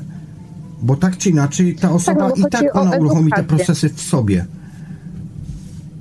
Tak, no bo chodzi o to, że mhm. terapeuta jest rodzajem katalizatora. Każdą chorobę można o to mi właśnie chodzi, samemu. Tylko, że tak nie zawsze mogę, wiesz, nie zawsze mogę, że tak powiem... Bo czasami brakuje nam wiedzy, czasami chodzi o to, żeby, nie wiem, mm, jakby terapeuta Y, jest rodzajem takiego y, przyspieszacza trochę, nie? czyli jakby takiego katalizatora, który skraca proces, tak? no bo on już zna, ma pewną wiedzę, zna pewne tak. procesy czy możliwości i metody i jakby dzięki nim jakby nakierowuje daną osobę, jak może sobie pomóc. Natomiast oczywiście można to zrobić samemu, można to zrobić medytacją, można stosować y, bardzo dużo różnych metod, bo każdy musi znaleźć swoją, która jest dla niego najbardziej skuteczna. Dlatego tutaj y, no, uważam, że na czacie radia, radia Cenzura napisał właśnie, że mhm. Adamski w Chinach każdy zanim pójdzie do szpitala, wpierw odwiedza właśnie takiego uzdrawiacza. Nie, no to bardzo dobrze, bo też o to chodzi, żeby jakby mm, udać się do kogoś, kto pokaże drogę. Natomiast zawsze z chorobą jesteśmy my sami, tak? I wtedy chodzi o to, żeby zorganizować sobie też grupę wsparcia. I taką grupą wsparcia to mogą być przyjaciele, rodzina, y, terapeuta, lekarz. I wtedy po prostu chodzi o to, żeby podjąć decyzję, co trzeba zrobić, tak? Czyli jest projekt pod tytułem Mam jakąś chorobę, powiedzmy boreliozę i to jest y, droga do samorozwoju, bo proszę zobaczyć, że te osoby, które przeżyły najcięższe wydarzenia w swoim życiu, jakieś cierpienie, chorobę, najszybciej się Dlatego, że życie bez wyzwań powoduje, że człowiek jest w stagnacji, bo jeżeli ma wszystko mu się dobrze układa i jakby to, to, to on nie musi nic zmieniać. Dlatego jakby choroba jest rodzajem takiego wyzwalacza i przyspieszacza y, naszego rozwoju. Y, dlatego uważam, że w ogóle na świecie jest trochę jakby za, mało, za dużo konfliktów, a za mało osób, które chcą współpracować w tym procesie uzdrawiania. Tu się z tobą, Asiu, zgodzę, bo ja pamiętam, tu się, Asiu, z tobą zgodzę, bo ja pamiętam mojego ojca, kiedy przeszedł na emeryturę, właściwie to jeszcze była wcześniejsza emerytura, yy, to póki miał zajęcie w domu, to rzeczywiście tam, wiadomo, kładł sobie panele, jakieś tam kafelki i tak dalej, i tak dalej, to co nie miał wcześniej czasu na to i tak dalej, nie? W momencie, kiedy skończył, to zajęło mu to parę lat, to co robił właściwie swoim domowym, robił sam dla siebie, tak? Czyli powoli, dokładnie i tak dalej. W momencie, kiedy skończył to wszystko, uznał, że właściwie już wszystko w tym domu jest zrobione, kiedy usiadł na laurach, że tak powiem, to przynajmniej ja, kiedy raz na jakiś czas pojawiałem się w Polsce, odwiedzałem dom rodzinny, to widziałem po ojcu po prostu, jak momentalnie z prężnego faceta zaczynał robić się taki mały kurczyk jakby się w sobie zaczął. I to jest właśnie to, co wspomniałeś wcześniej. Tak, masz rację tutaj, rzeczywiście.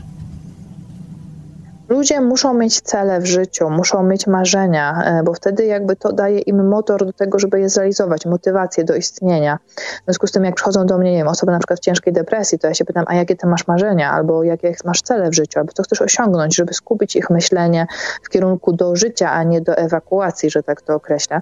Stąd to, to też ma bardzo duże znaczenie. Wspomniałeś o tym umyśle i o tym, y, że Polska jest krajem katolickim. E, ja powiem tak, pracuję z każdym człowiekiem, człowiekiem, ponieważ zajmuje się duchowością w bardzo szerokim zakresie. To znaczy, jeżeli, jeżeli przyjdzie do mnie katolik, to będzie miał wersję katolicką, tak? Czyli jakby ja nie będę zmieniać jego poglądów, jasne, bo jasne. uważam, że to nie jest moja... o to, żeby komuś zmieniać poglądy. Ja po prostu... Nie, nie, ale... Mhm. Nie, nie, chodzi mi o to, że wiesz, jakby mm, każdy ma swoją drogę do boskości. Dokładnie. Chodzi o to, że wiesz, że jakby y, samym w ogóle katolicyzmie jest w ogóle coś takiego jak uzdrawianie mocą Ducha Świętego i tam też używa się energii do uzdrawiania. W związku z tym generalnie każda religia ma dokładnie to samo. W buddyzmie też masz y, uzdrawianie y, dzięki buddzie medycyny, tak? W związku z tym w każdej religii jest Dokładnie, jakby... To jest tylko kwestia nazewnictwa, nic więcej. Dotycząca duchów, czy dotycząca właśnie, nie wiem, e, e, takiego uzdrawiania, tak? No mamy na przykład, nie wiem, e, w hinduizmie mamy z kolei Wisznu i Shivę, tak? Jakby i chodzi o to, żeby one się zjednoczyły, tak? Mamy też w taoizmie, mamy Yang, tak? To, to, to jest ciągle to samo, tylko inaczej nazwane, bo był inny że kontekst kulturowy.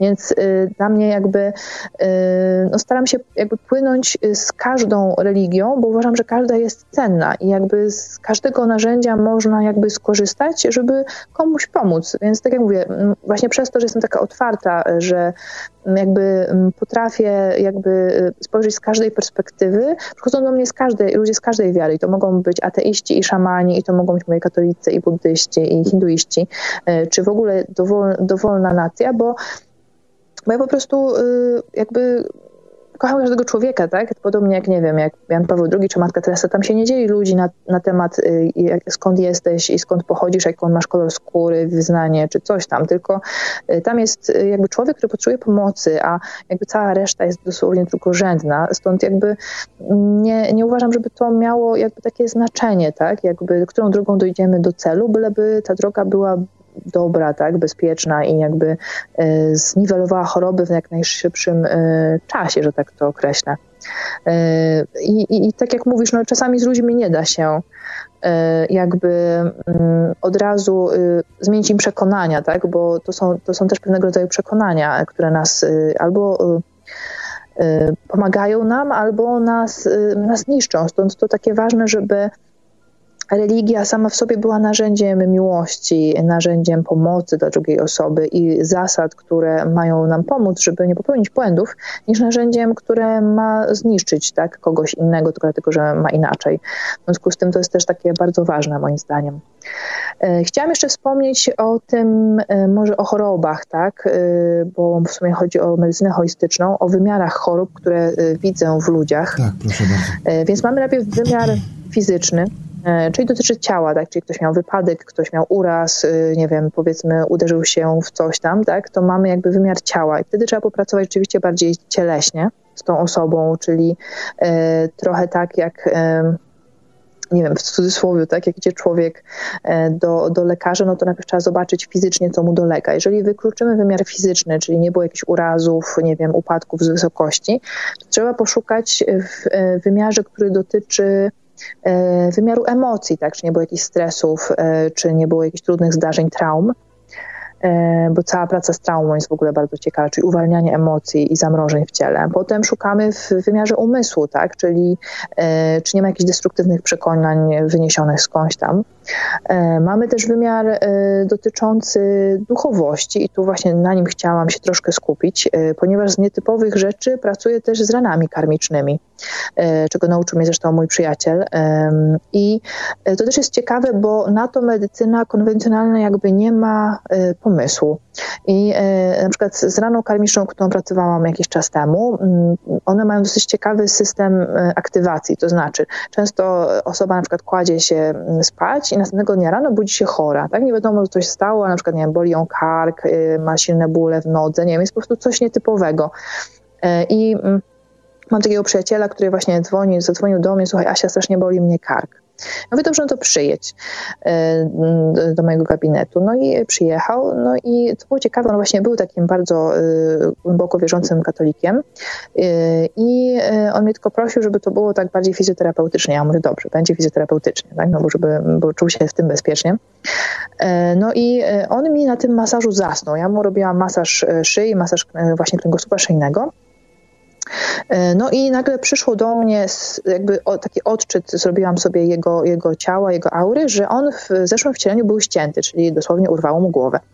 E, no i powiedzmy, ja mam trochę dystans do tych moich wizji, czy do tych odczytów czasami, no ale najlepsze było to, że on się w tym momencie przebudził i on do mnie właśnie strzelił tym tekstem, e, że wiesz, Asia, ja byłem ścięty, co jakby z, z, y, jakby z ust katolika było dla mnie niesamowite e, i zasnął, nie? Jakby drugi raz, więc y, jak już w końcu y, ogarnęłam i skleiłam mu tą głowę mhm. w ciele duchowym, żeby wymazać to jakby z ciała karmicznego, to on się już tak naprawdę tak obudził, bez takiego jakby ten i się pytałam, czy ty pamiętasz, co do mnie powiedziałeś? Nie, ja coś mówiłem, a ja na to dobra, okej, okay, nic nie było. W związku z tym dusze wiedzą, co im się zdarzyło, tak, w innych wcieleniach, natomiast można to też odczytać. E, dlatego trzeba też e, wiedzieć, że niektóre choroby, one nie istnieją w wymiarze, który pójdzie, w, e, który, który, który, da się uzdrowić przez leki czy operacje, bo one mm, jakby są w świecie ducha, więc trzeba też wiedzieć, jak pracować, nie wiem, z raną śmiertelną, karmiczną, jak na przykład, nie wiem, miałam kiedyś pacjenta, któremu urwało nogę w innym wcieleniu, a w tym wcieleniu na przykład miał bóle tej nogi y, takie dosyć mocne i nic mu nie pomagało.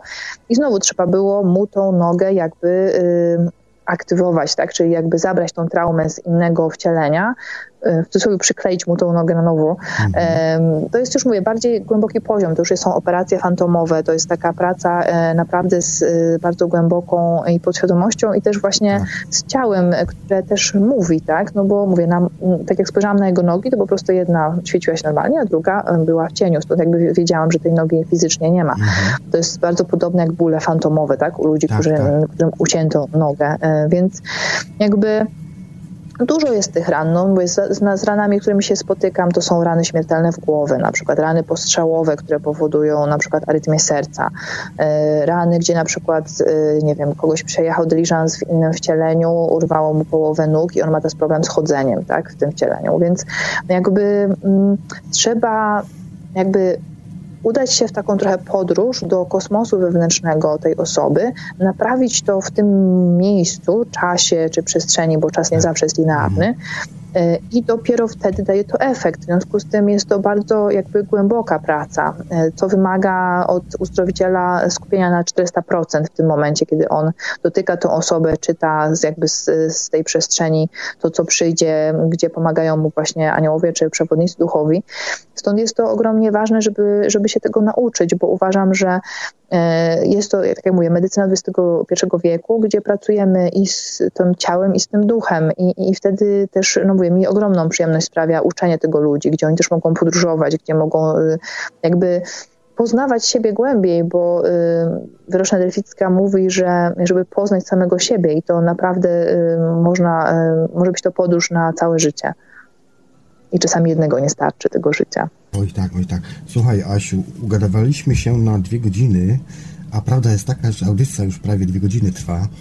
E, więc teraz tak, może przejdźmy jeszcze do tego ostatniego o masażu dźwiękiem mis oraz gongów tybetańskich. Jakbyś mogła coś jeszcze na ten temat powiedzieć e, i zrobimy krótki przerywnik muzyczny, dobrze? Czy masz coś przeciwko temu, żebyśmy audycję troszkę przedłużyli?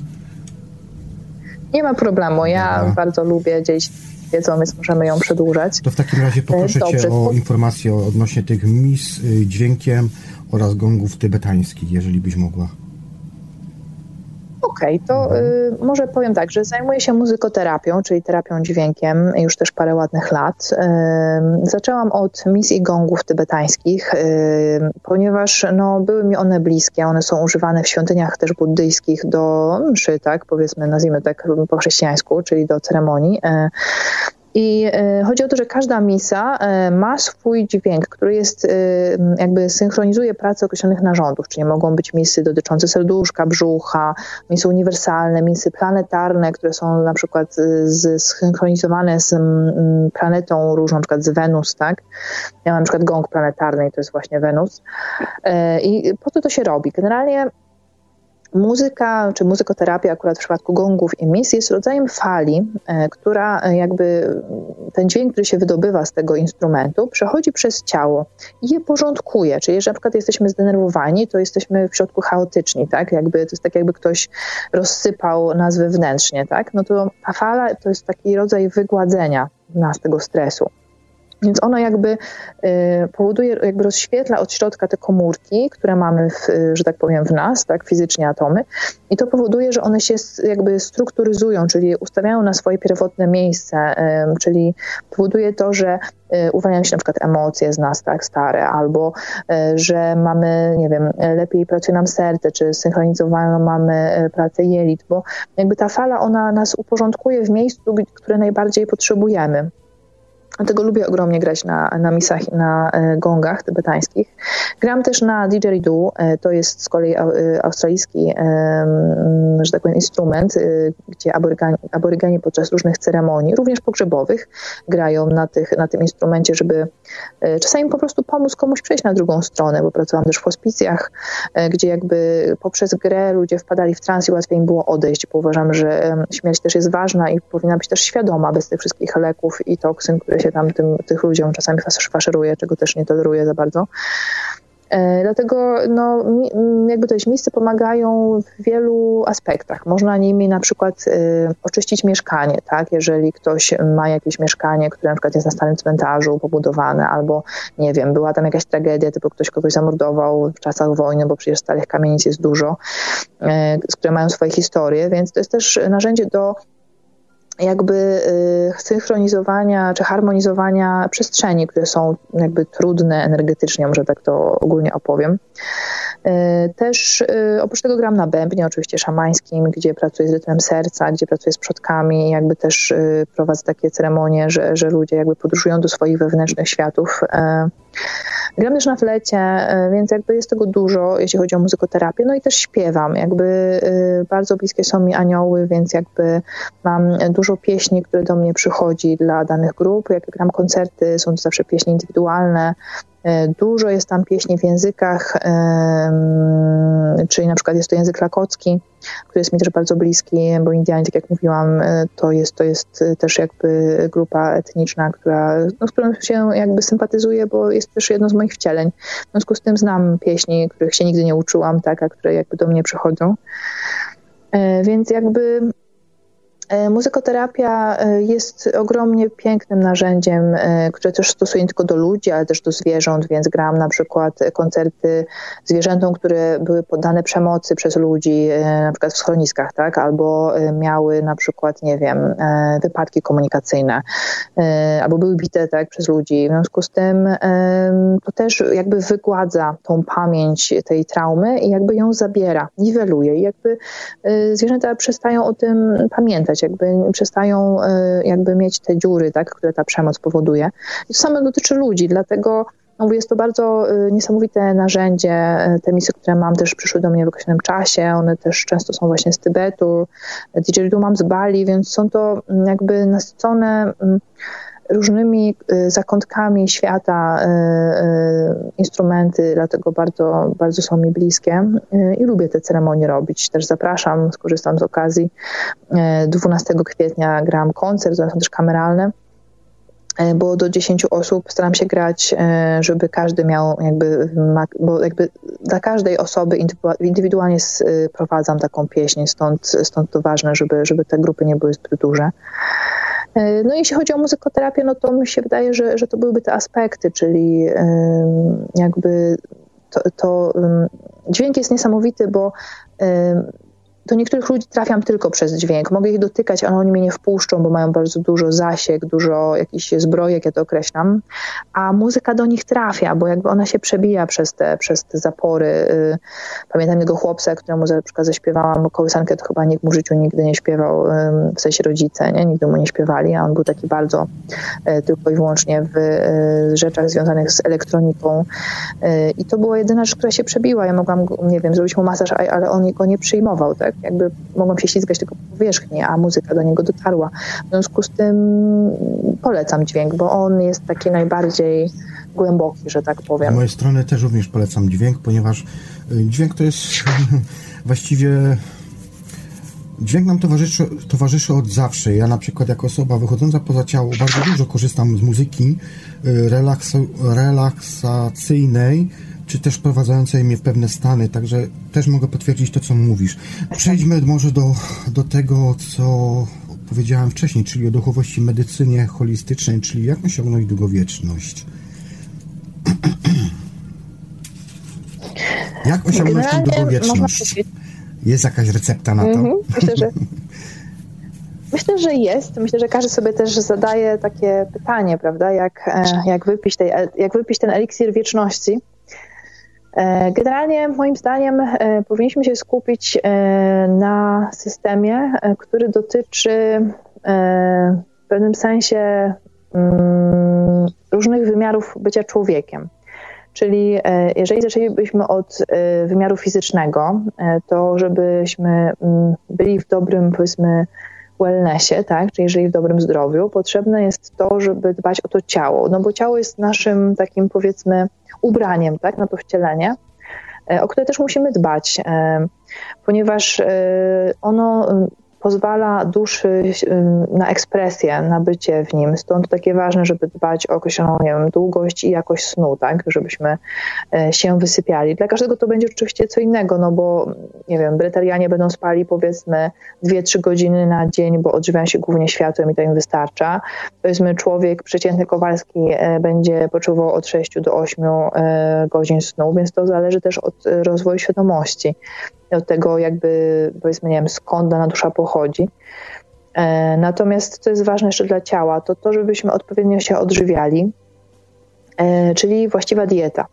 E, jak widać na świecie jest duży problem z otyłością, tak? w związku z tym też to ma znaczenie ile jemy, jak często jemy, co jemy. W związku z tym, że jakby mm, teraz y, no niestety, ale jest i to GMO, tak, i ta żywność jest faszerowana z jakimiś różnymi dziwnymi rzeczami, e, w związku z tym też trzeba być świadomym, żeby nie wiem, kupować na przykład od zaprzyjaźnionego rolnika e, owoce czy warzywa, czy E, żeby, nie wiem, e, odpowiednie e, jakby produkty zdobywać, tak, z ekologicznych upraw, najlepiej z własnego ogródka. E, natomiast ja też osobiście w rozwoju duchowym e, zauważyłam, że ważne jest to, żeby nie jeść mięsa. Ja nie lubię tego określenia mięsa, bo to jest takie bezosobowe, e, ponieważ uważam, że nie powinniśmy mordować innych istot tylko dlatego, żebyśmy mieli pełny brzuszek, skoro jesteśmy, jak to mówię, istotami, które się rozwijają, jesteśmy ludźmi. No, przede wszystkim, wiemy, przede wszystkim Możemy... wiemy też ciało innej istoty, prawda? Ja też jestem tego przeciwnikiem tak. i zauważyłem w swoich badaniach, oczywiście w swoich doświadczeniach eksploracyjnych poza ciałem, że właśnie ograniczenie ilości jedzenia mięsa innych istot y, bardzo poprawia nam przede wszystkim y, raże perylistykę jelit, to jest jedna sprawa, ale dwa, y, przede wszystkim rozjaśnia nasz umysł. Tak, stajemy się bardziej empatyczni. Ja też jakby no, pochodzę z rodziny, gdzie jadło się mięso, tak? Więc jak wyszłam z domu, czyli miałam wtedy około 20 lat, bo poszłam na studia, przestałam jeść mięso, dlatego że nigdy mi to nie odpowiadało. Zainspirowała mnie pewna buddystka, która trafiła się na mojej drodze. Ona właśnie powiedziała, że ona nie je mięsa. Ja mówię, dlaczego? No bo właśnie w buddhyzmie jest tak, że się nie je mięsa, chociaż to też zależy od odłamu, ale akurat jej odłam tak miał. I ona mnie zainspirowała żeby właśnie przestać jeść zwierzątka, bo wydaje, że większość ludzi byłoby wegetarianami, gdyby musieli wziąć do rączki nóż i zamordować to zwierzę, które jedzą. Ale że idą do rolnika, że tak powiem, do rzeźnika i rzeźnik robi to za nich, no to jest to łatwiejsze, tak? dokładnie, tak? Łatwiej skupić coś, co już jest zamordowane, że tak powiem, i jakby od, e, w pewnym sensie odhumanitaryzować, tak, to mięso, tak? No bo to jest takie bezosobowe, nie? Łatwiej jest zabić coś, co nie ma uczuć, tak? Ja Albo pamiętam, nie, nie ja prosi, pamiętam nie ze swojego nie doświadczenia, kiedy, kiedy jeszcze nie miałem siwych włosów, miałem partnerkę, która właśnie była wegetarianką. W tamtym okresie oczywiście tego nie rozumiałem jeszcze tak za bardzo, nie? Natomiast rzeczywiście, kiedy sam przestałem jeść mięso, na nowo eksplorować te wszystkie światy, zobaczyłem ogromną różnicę w funkcjonowaniu mojego organizmu.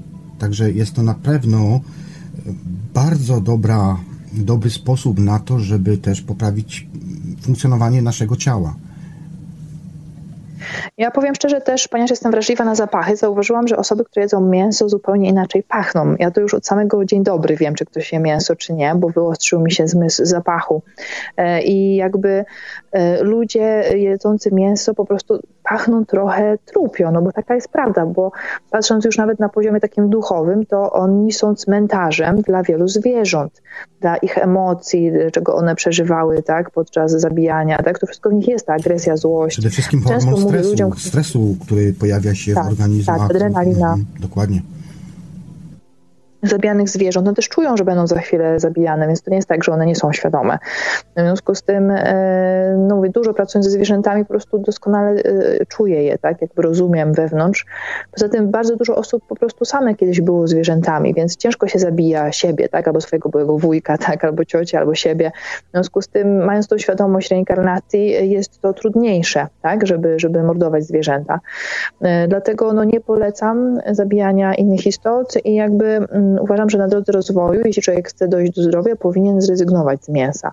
Niektórzy jakby potrzebują trochę czasu, żeby się ich organizm zmienił. Często się trochę mogą gorzej czuć, jak przechodzą na dietę y, roślinną, bo uwalniają się z nich toksyny, dlatego że no zwierzęta też są faszerowane tak, hormonami wzrostu, y, sterydami, y, antybiotykami i w ogóle różnymi rzeczami. I jakby ja nie chcę wspierać tego systemu, tak, który, nie wiem, w bestialskich warunkach morduje te zwierzęta, nie wiem, powoduje, że jest jakiś tam transport dokądś. Dlatego no jest mi też trudno, jak przychodzi osoba, która je mięso, bo to jest cięższa energetycznie, nie jest taka subtelna, e, no wiem, ciężko też pachnie dla mnie, tak? E, poza tym, no też e, kłopot jest taki, że te dusze wpływają w tej osobie, więc też trzeba je odprowadzić, więc tam jest tak, taki gulasz wtedy, nie? Przychodzi złożony z różnych zabitych wcześniej istot. Dlatego no, no nie polecam tej Mamy drogi. To, co jemy. Mamy to, co jemy. Jesteśmy, tak, jesteśmy tym, co jemy. W związku z tym, moim zdaniem, powinniśmy się ograniczać do roślin, Potem pewnie zaraz zaatakują mnie zwolennicy e, jakby mięsa i powiedzą, że rośliny też czują. Owszem, to prawda. Ja też e, pracuję z roślinami.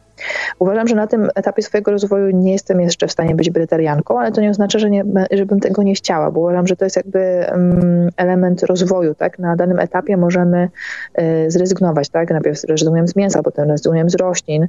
To też zależy, jak bardzo kosmiczne pochodzenie z duszy, bo jakby mm, istoty, tak, których dusze są bardziej z kosmosu, mogą się odżywiać światłem. Jakby nie, nie potrzebują y, materialnych y, mówisz, pokarmów. Mówisz tak? tutaj o, pra, o pranicznym odżywianiu się, tak? Bretarianie. Tak, tak. Mhm. tak, tak, tak. Ja też mogę potwierdzić, bo rzeczywiście, kiedy y, pracuję z energiami i kiedy, że tak powiem, doładowywuję się energiami, to występuje u mnie takie zjawisko mhm. właśnie, że przez 2-3 dni ja właściwie nic nie jem. Mhm. To jest po prostu, wiesz... Ja mam podobnie, mhm. właściwie tak. nie muszę jeść, jeśli robi dużo zabiegów energetycznych, no bo odżywiam się głównie światłem, nie wtedy miłością e, Coś do, w tym do naprawdę ludzi, jest, to nie są jakieś takie wymysły e, chorych ludzi, rzeczywiście takie coś jest, ja to potwierdzam, ty to potwierdzasz, pewnie jeszcze wiele, wiele osób potwierdzi, no ale wiesz, zawsze się znajdą krytykanci, także tym to się nie ma nawet co, Asiu, przejmować, po prostu. Znaczy, powiem tak, y, spotkałam w swoim życiu paru Brytarian, y, ponieważ y, ich zdolność fascynowała mnie z punktu widzenia medycyny, nie? Jakby jak ciało może istnieć bez pożywienia. I jakby wiem, że jest to możliwe, tylko że bardzo często, no mówię, na rynku jest bardzo dużo szkoleń, gdzie się, nie wiem, oferuje bretarianizm za dam 2000 zł albo euro, już nie pamiętam, strasznie drogie kursy, co uważam za trochę bez sensu, nie? No bo to jest rzeczywiście bardzo duża zmiana. Proces bretariański, na tyle na ile widziałam to w wizji, jak pokazywał mi kolega właśnie bretarianin, jest też związany z przebyciem śmierci. E, dlatego że staje się człowiek trochę na zasadzie połowy bycia duchem, nie? dlatego że ciało fizyczne potrzebuje jedzenia, a duch już nie. W związku z tym jest to dość trudny proces, wymaga też pokonania lęków przed niejedzeniem, przekonania rodziny, że nie umrzemy, tak to też jest kolejny problem. W związku z tym jest bardzo dużo wyzwań dla osób, które chcą pójść tą drogą. Natomiast y, bardzo trudno też znaleźć kogoś, kto zrobi to dobrze, kto pomoże w procesie. Bo dużo osób po prostu, no, jakby, no, y, źle przeprowadzony proces powoduje, że wpadamy rzeczywiście w anoreksję i możemy umrzeć, nie? Dlatego znalezienie kogoś, kto to dobrze zrobi jest trudne. Na moment dzisiejszy nie znam takiej osoby jeszcze. Y, natomiast może kiedyś się trafi na mojej drodze, takie mam życzenie. E, natomiast y, wracając do y, właśnie duchowości i co zrobić, żeby żyć długowiecznie, no bo wegetariaństwo też przedłuża życie, dlatego że jakby nie najwięcej energii tracimy na transformację pożywienia w energię, która jest nam potrzebna do życia. Jeżeli e, jakby nie jemy, no to wtedy też tej energii jest nam jakby więcej, tak, bo nie w procesie Y, trawienia nie jest o nas używana, może tak powiem, bo kiedy człowiek umiera, najpierw wysiadają mu organy typu nerki, typu jelita, tak, no bo one wymagają najwięcej energii do życia, istnienia. Przede wszystkim, kiedy, tym, przede wszystkim, kiedy y, nerki wysiadają, to właściwie zaczyna się już proces umierania. Tak, no bo nie ma detoksykacji, no, nie, że tak powiem. Nie ma, tych toksyn, więc no jest, jest to dosyć trudny proces. Natomiast no mówię, jest wiele dróg, żeby tą długowieczność osiągnąć, tak? No bretarianizm jest jedną z nich, ale też po prostu dbanie o to ciało, tak? No bo możemy żyć 100 i 150 lat i więcej, to po prostu zależy, bo każdy ma, jak ja to określam, swoją datę ważności i długowieczności. Co jeszcze? Wracając do tych kluczy, o których mówiłam, czyli do tych wymiarów, o które musimy zadbać, czyli mieliśmy sen, mieliśmy jedzenie, też postawa ciała dużo mówi, bo jeżeli ludzie są przygnębieni, ciągle skuleni, to też e, jakby złą postawą można sobie zniszczyć, tak kręgosłup, te wady postawy u dzieci, tornisty, które muszą dźwigać, też je gdzieś tam niszczy. Więc e, ergonomia pracy, tak, czy, czy jak długo czasu spędzamy na komputerze na przykład, czy mamy tarcze odpromiennicze, tak, no bo też jest ważne, żeby żeby, te, żeby no, ten sprzęt, który mamy nowoczesny nam nie robił krzywdy, tak? Dlatego trzeba stosować odpowiedniki. E, dbać też o odpowiednią ilość ruchu. No tylko, że no, mówię, mamy siedzący tryb życia, nie w większości przypadków, więc codziennie trzeba się ruszać, powinno się chodzić, biegać, nie wiem, uprawiać jakiś sport, y, tylko nie wyczynowo, bo to też niszczy. E, natomiast y, ruch jest ogromnie ważny. Można zastąpić bardzo dużo leków ruchem, ćwiczeniami, na przykład dlatego ćwiczą ludzie tai czy kung. Czy to wolno rzuć yoga, no po prostu jakakolwiek forma poruszania się najlepiej na łonie natury, tak jak mówiłeś, na boso, bo to świetnie uziemia też, od, odprowadza. Dlaczego zwierzęta leżą na ziemi? Dlatego, że one się leczą przez wibrację ziemską, dlatego to nie ma tak jak jak się dzieci straszy, nie? że nie leż na ziemi, bo dostaniesz wilka. To nieprawda, właśnie tak ja się leczę. Jeszcze, nie? W przepraszam, że ci wejdę, Asiu, w słowo.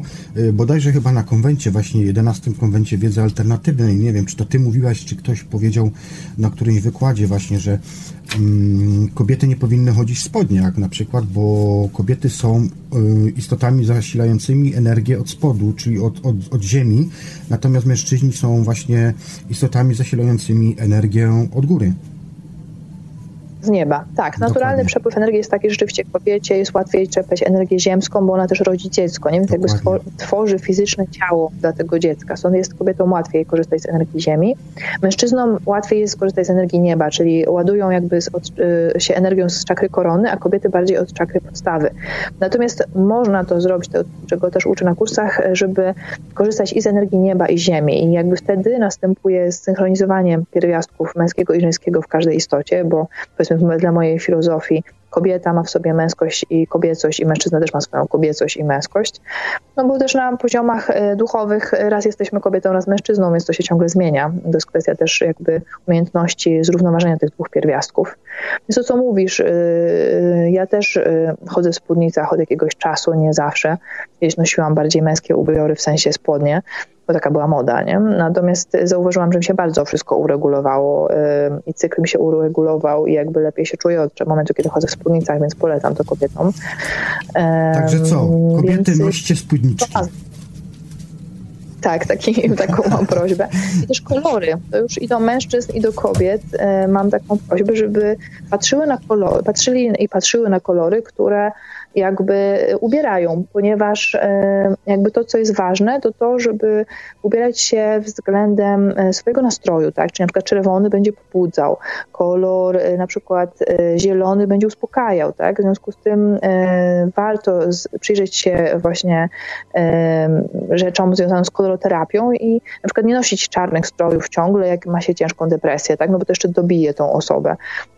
Więc, więc, więc to też ma znaczenie. Kolory, to jeszcze ja mogę powiedzieć jedną rzecz, na przykład ja u siebie w Polsce mam w mieszkaniu każdą ścianę pomalowaną innym kolorem. Chodzi o to, że w momencie, kiedy jaki mam nastrój, to się po prostu patrzę na dany kolor i to poprawia mi, że tak powiem, moje funkcjonowanie w danym momencie.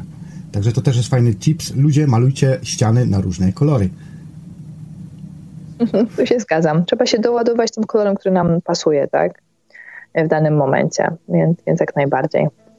E, więc to jeśli chodzi o wymiar taki cielesny. E, mamy też wymiar e, związany z genetyką, tak, czyli tutaj mówiliśmy wcześniej o seksualności, o to, żeby wybierać odpowiednią osobę, z którą chcemy spędzić życie, bo relacje, które tworzymy, mm, czyli powiedzmy ta druga czakra, też mają znaczenie, tak, jakie tworzymy przyjaźnie, jakich mamy przyjaciół, bo stajemy się tymi istotami, z którymi spędzamy najwięcej czasu, bo mm, następuje między nami ciągła wymiana energetyczna.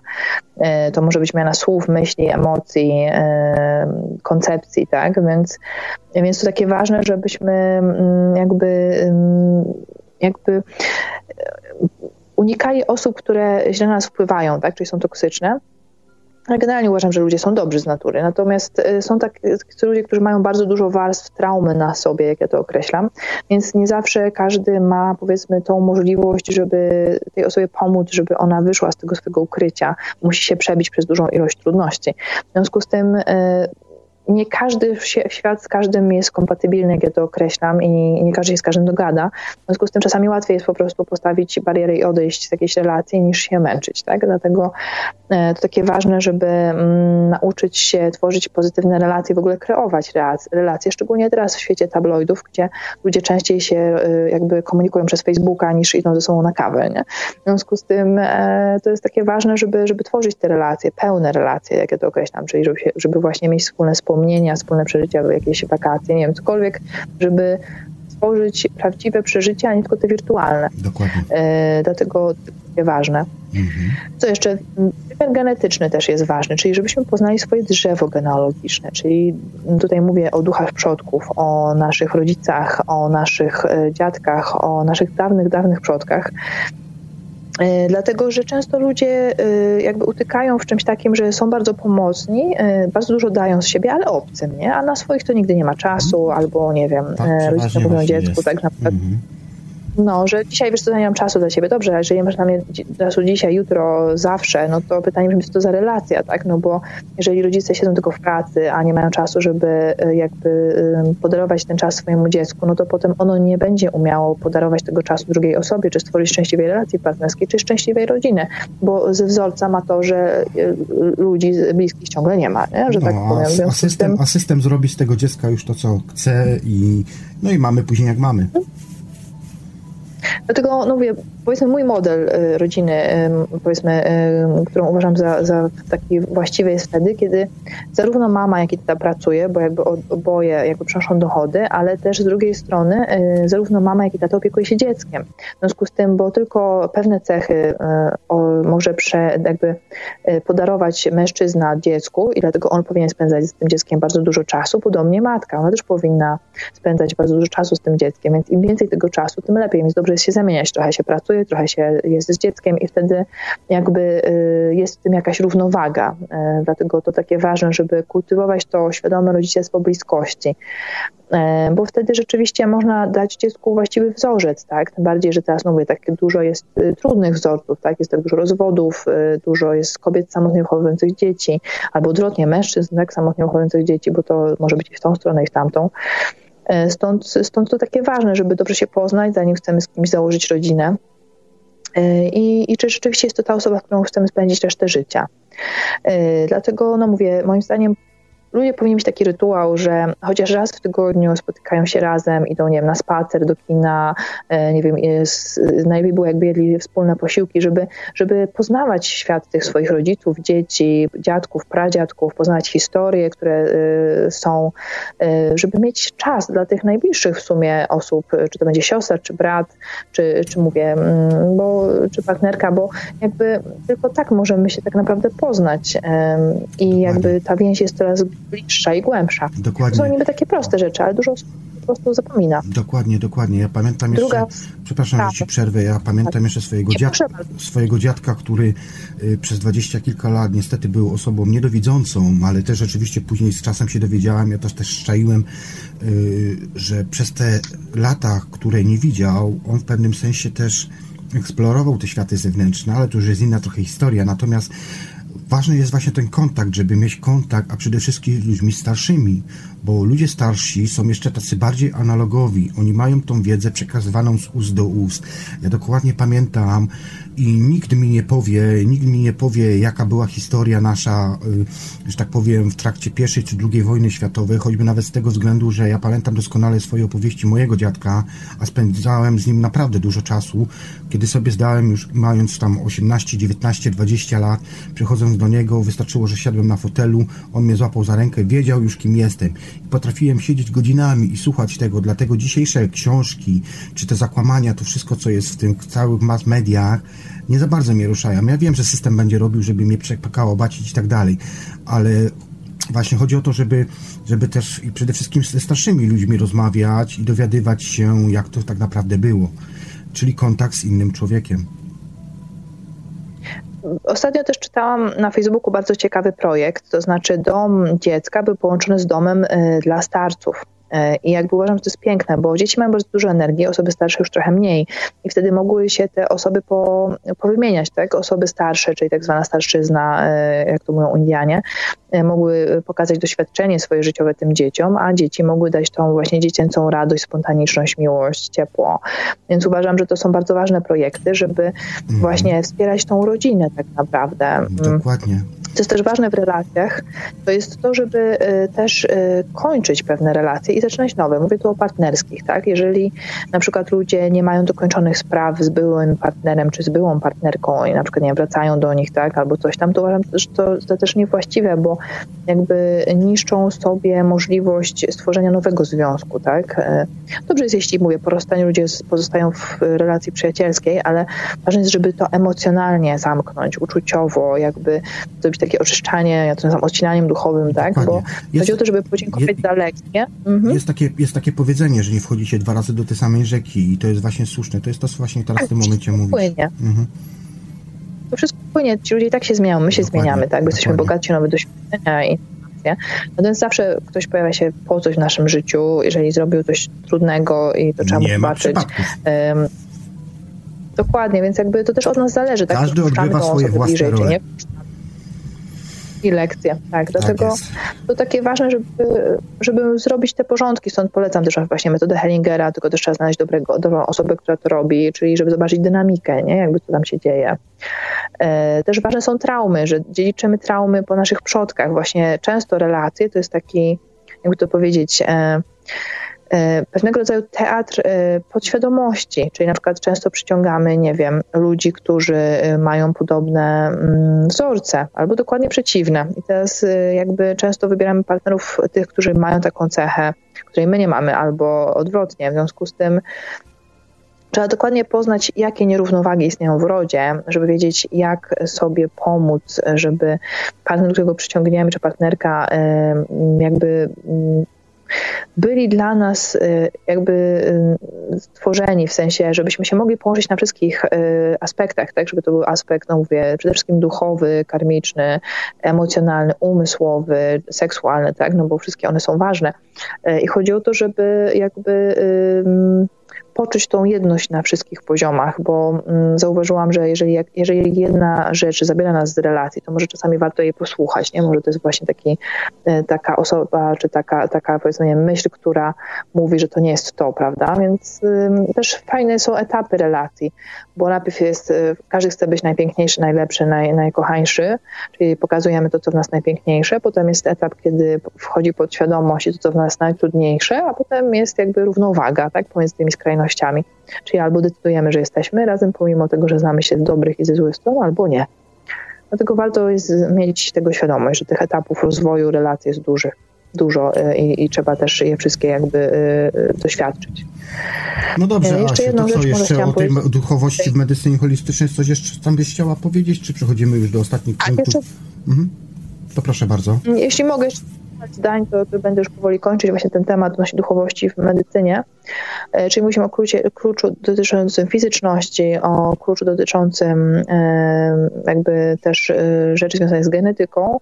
Chciałam chwilkę powiedzieć o emocjach i o energetyce, że jakby Ważne jest to, jakby, czy nie mamy pretensji tak, do osób, z którymi jesteśmy, tak, czy to będzie mama, czy tata, czy rodzina, tak, czy to będzie partner, dlatego że podświadomie pretensje, które mamy do tych osób, powodują y, konflikty. Czyli na przykład, jeżeli mamy w sercu złość na kogoś, ale jej nie wyrazimy, to na poziomie podświadomie tak w bijemy tą osobę, tak, tymi myślami. W związku z tym e, trzeba sobie wyjaśnić, słuchaj, to lubię w tej relacji, tego nie lubię, to mnie boli, to mnie cieszy i wtedy tej, ta, tej osobie drugiej łatwiej jest się zmienić. Natomiast jeśli tego nie powiemy, no to mamy taką podświadomą wojnę trochę, tak, w relacjach. Stąd wszystkie konflikty.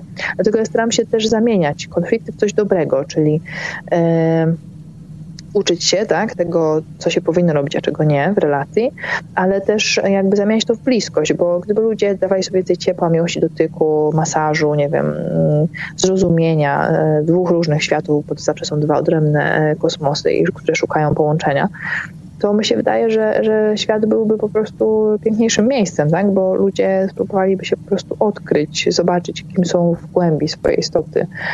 E, Asiu, ja no, tutaj no, dopowiem takie... do tych emocji, co powiedziałaś. Y, mhm. Y, przede wszystkim jedna sprawa, ja też mogę tutaj podać swój przykład, wiadomo, każdy w życiu ma różne związki i tak dalej. Ja pamiętam jeden ze z moich związków, gdzie rzeczywiście mm, była to kobieta z rodziny patologicznej, no jakby nie patrzył, ponieważ będąc młodym człowiekiem, wiadomo, spotykało się z różnymi kobietami, ja mówię o sobie, czyli o mężczyźnie. I w pewnym momencie też przychodził taki jakby moment, gdzie człowiek miał dość po prostu już na piękne lale y, i tak dalej, i tak dalej. No i postanowił, że chciałby coś innego spotkać. No i jak na życzenie taka osoba się znalazła, prawda? Nie będę tu oczywiście mówił kto, co, jak, bo to są prywatne sprawy, ale chodzi o sam przykład. Y, I wszystko ładnie, pięknie było do pewnego momentu i do pewnego momentu, kiedy zaczęło się to wszystko psuć.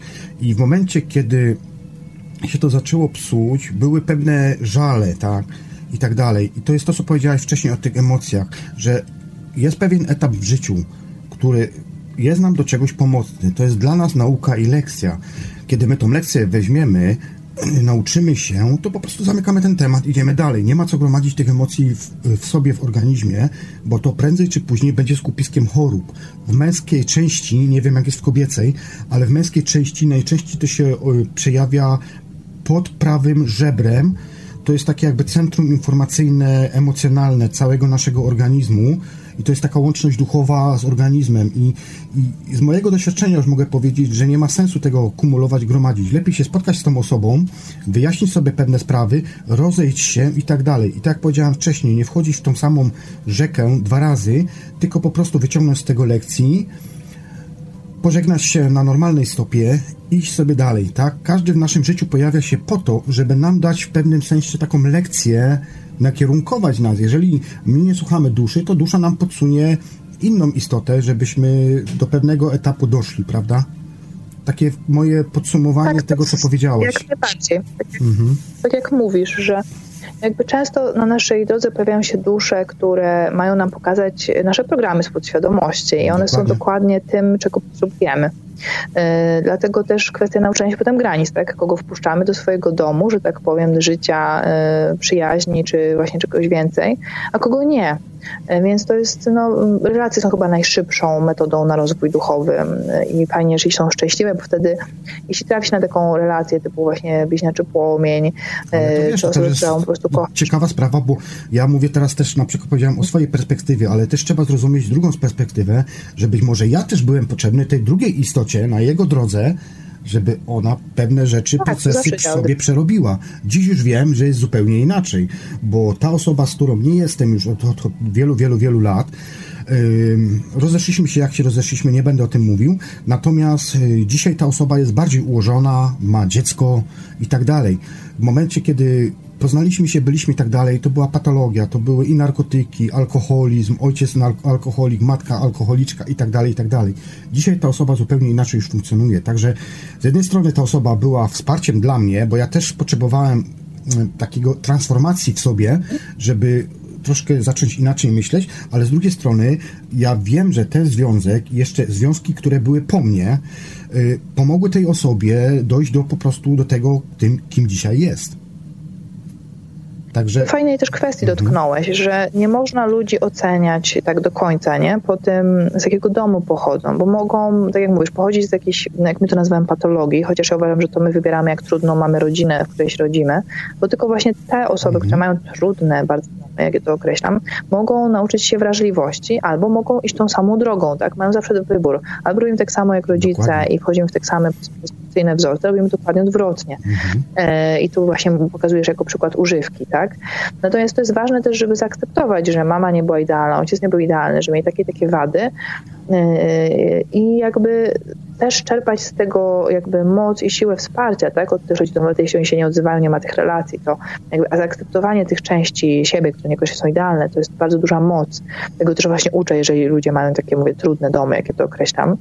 E, ale pokazuje im to, że to jest ich też wielką siłą, bo jakby, tak jak mówiłam, że ktoś ma życie usłane różami, to on się nie rozwija, bo nie ma jakby motywacji, tak? Że tak to określa. I powiem szczerze, że najpiękniejsze osoby, które znam, jakby przeżyły w życiu piekło, nazwijmy je tak w cudzysłowie, e, miały bardzo dużo wyzwań, albo przeżyły jakąś ciężką chorobę, albo utraciły kogoś bliskiego, albo właśnie nie miały bardzo ciężki dom, e, wyszły z tego, czyli poznały jakby drogę wyjścia tak z tej ciemności ku światu i są teraz niesamowicie, mm, nie wiem, mądre przez te właśnie trudne doświadczenia i traumy, więc ja jakby nie skreślam ludzi tylko przez to, że mają jakieś trudne rzeczy w życiu czy zdarzenia. E, nie uważam, że to ma znaczenie, tak? Jakie masz wykształcenie, skąd pochodzisz, no, nie wiem, oczywiście. czy tak. To ma znaczenia. Liczy się rdzeń, liczy się to, kim jesteś w istocie, jaka jest twoja dusza, e, po co tu przyszedłeś na ziemię, Dokładnie. Czy masz dobre serce i czy czujesz się, nie wiem, miłością i empatią, tak, w tym życiu, pomimo trudności, które ono kreuje, no bo kreuje ich dużo, tak, my jesteśmy tu, ja tu uważam, że Ziemia to jest taka, takie miejsce, gdzie można się dużo fajnych rzeczy nauczyć, Bardzo tak. się cieszę, że nadajemy na takich samych falach.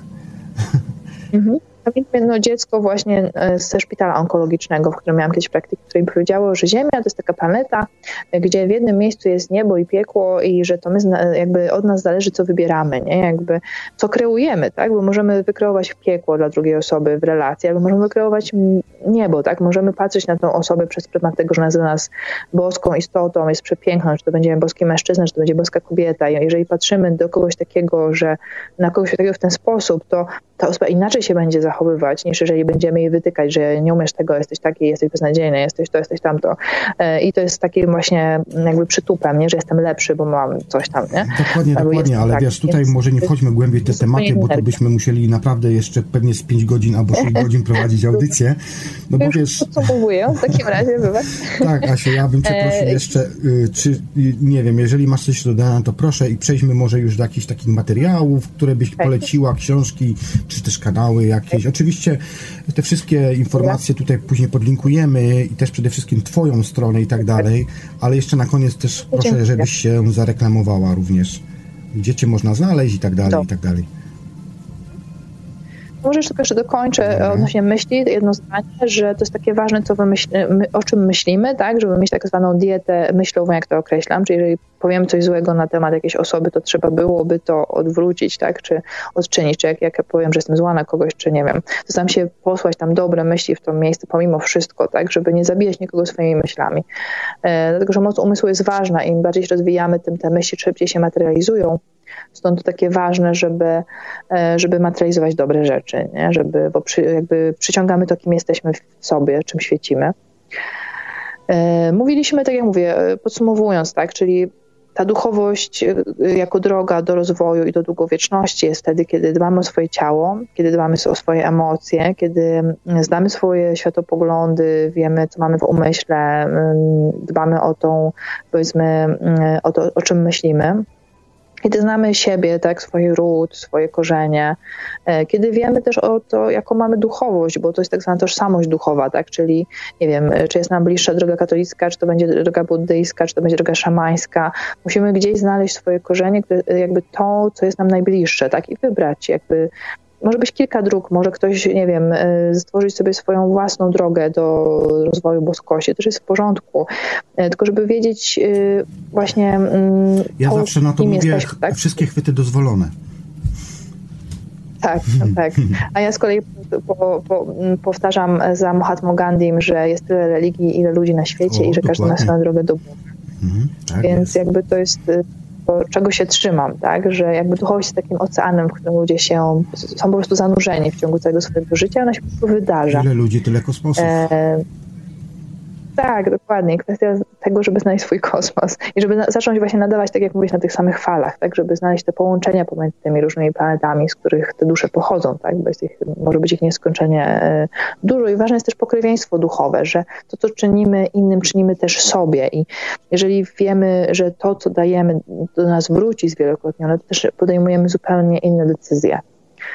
Jeśli pytasz, e, mówię o to, e, jakby o takie podsumowanie, już takie, tak, tak, takie zakończenie, to mhm. można powiedzieć, że ciało jest takim powozem, e, w którym jakby jedziemy tak, przez życie, że emocje to są konie, które ten powóz ciągną, no bo napędza nas tak miłość, e, jakby misja, coś, po co tu jesteśmy właściwie, jaką mamy wizję tego życia. Mamy też umysł, czyli woźnica, czyli on też mówi, dokąd te emocje skierować, tak jaki projekt zrealizować, jakie marzenie zrobić, więc to też nam dużo daje. No i mamy też duszę, tak, czyli tego pasażera, który dokładnie zna ten cel podróży i jakby wie, jakie doświadczenia są nam potrzebne, potrzebne, żeby rozkwitnąć w całości. Tak, tak. Bardzo pamiętam, jak pokazałeś e, właśnie taki rysuneczek na, na, na, na, swoim wykładzie na konwencie wiedzy alternatywnej. Bardzo mi się spodobał ten rysunek. Ja go po audycji już rzucę tutaj na czaty, bo fajna taka, zrobiłem sobie zdjęcie telefonem, tak, telefonem zrobiłem zdjęcie, ja to umieszczę później, bo bardzo fajna taka wizualizacja jest tego zrobiona. Podobało mi się to. Tak, to jest obrazek z Bhagavad że tak powiem, e, który, która właśnie przedstawia to połączenie tych wszystkich wymiarów, dlatego polecam. E, mówiłeś, żebym e, powiedziała też jeszcze coś o sobie, więc jeżeli Podobała Wam się ta audycja, chcielibyście mnie poznać na żywo, to zapraszam. Mieszczę się w miejscu, e, które nazywa się Hotel Bast.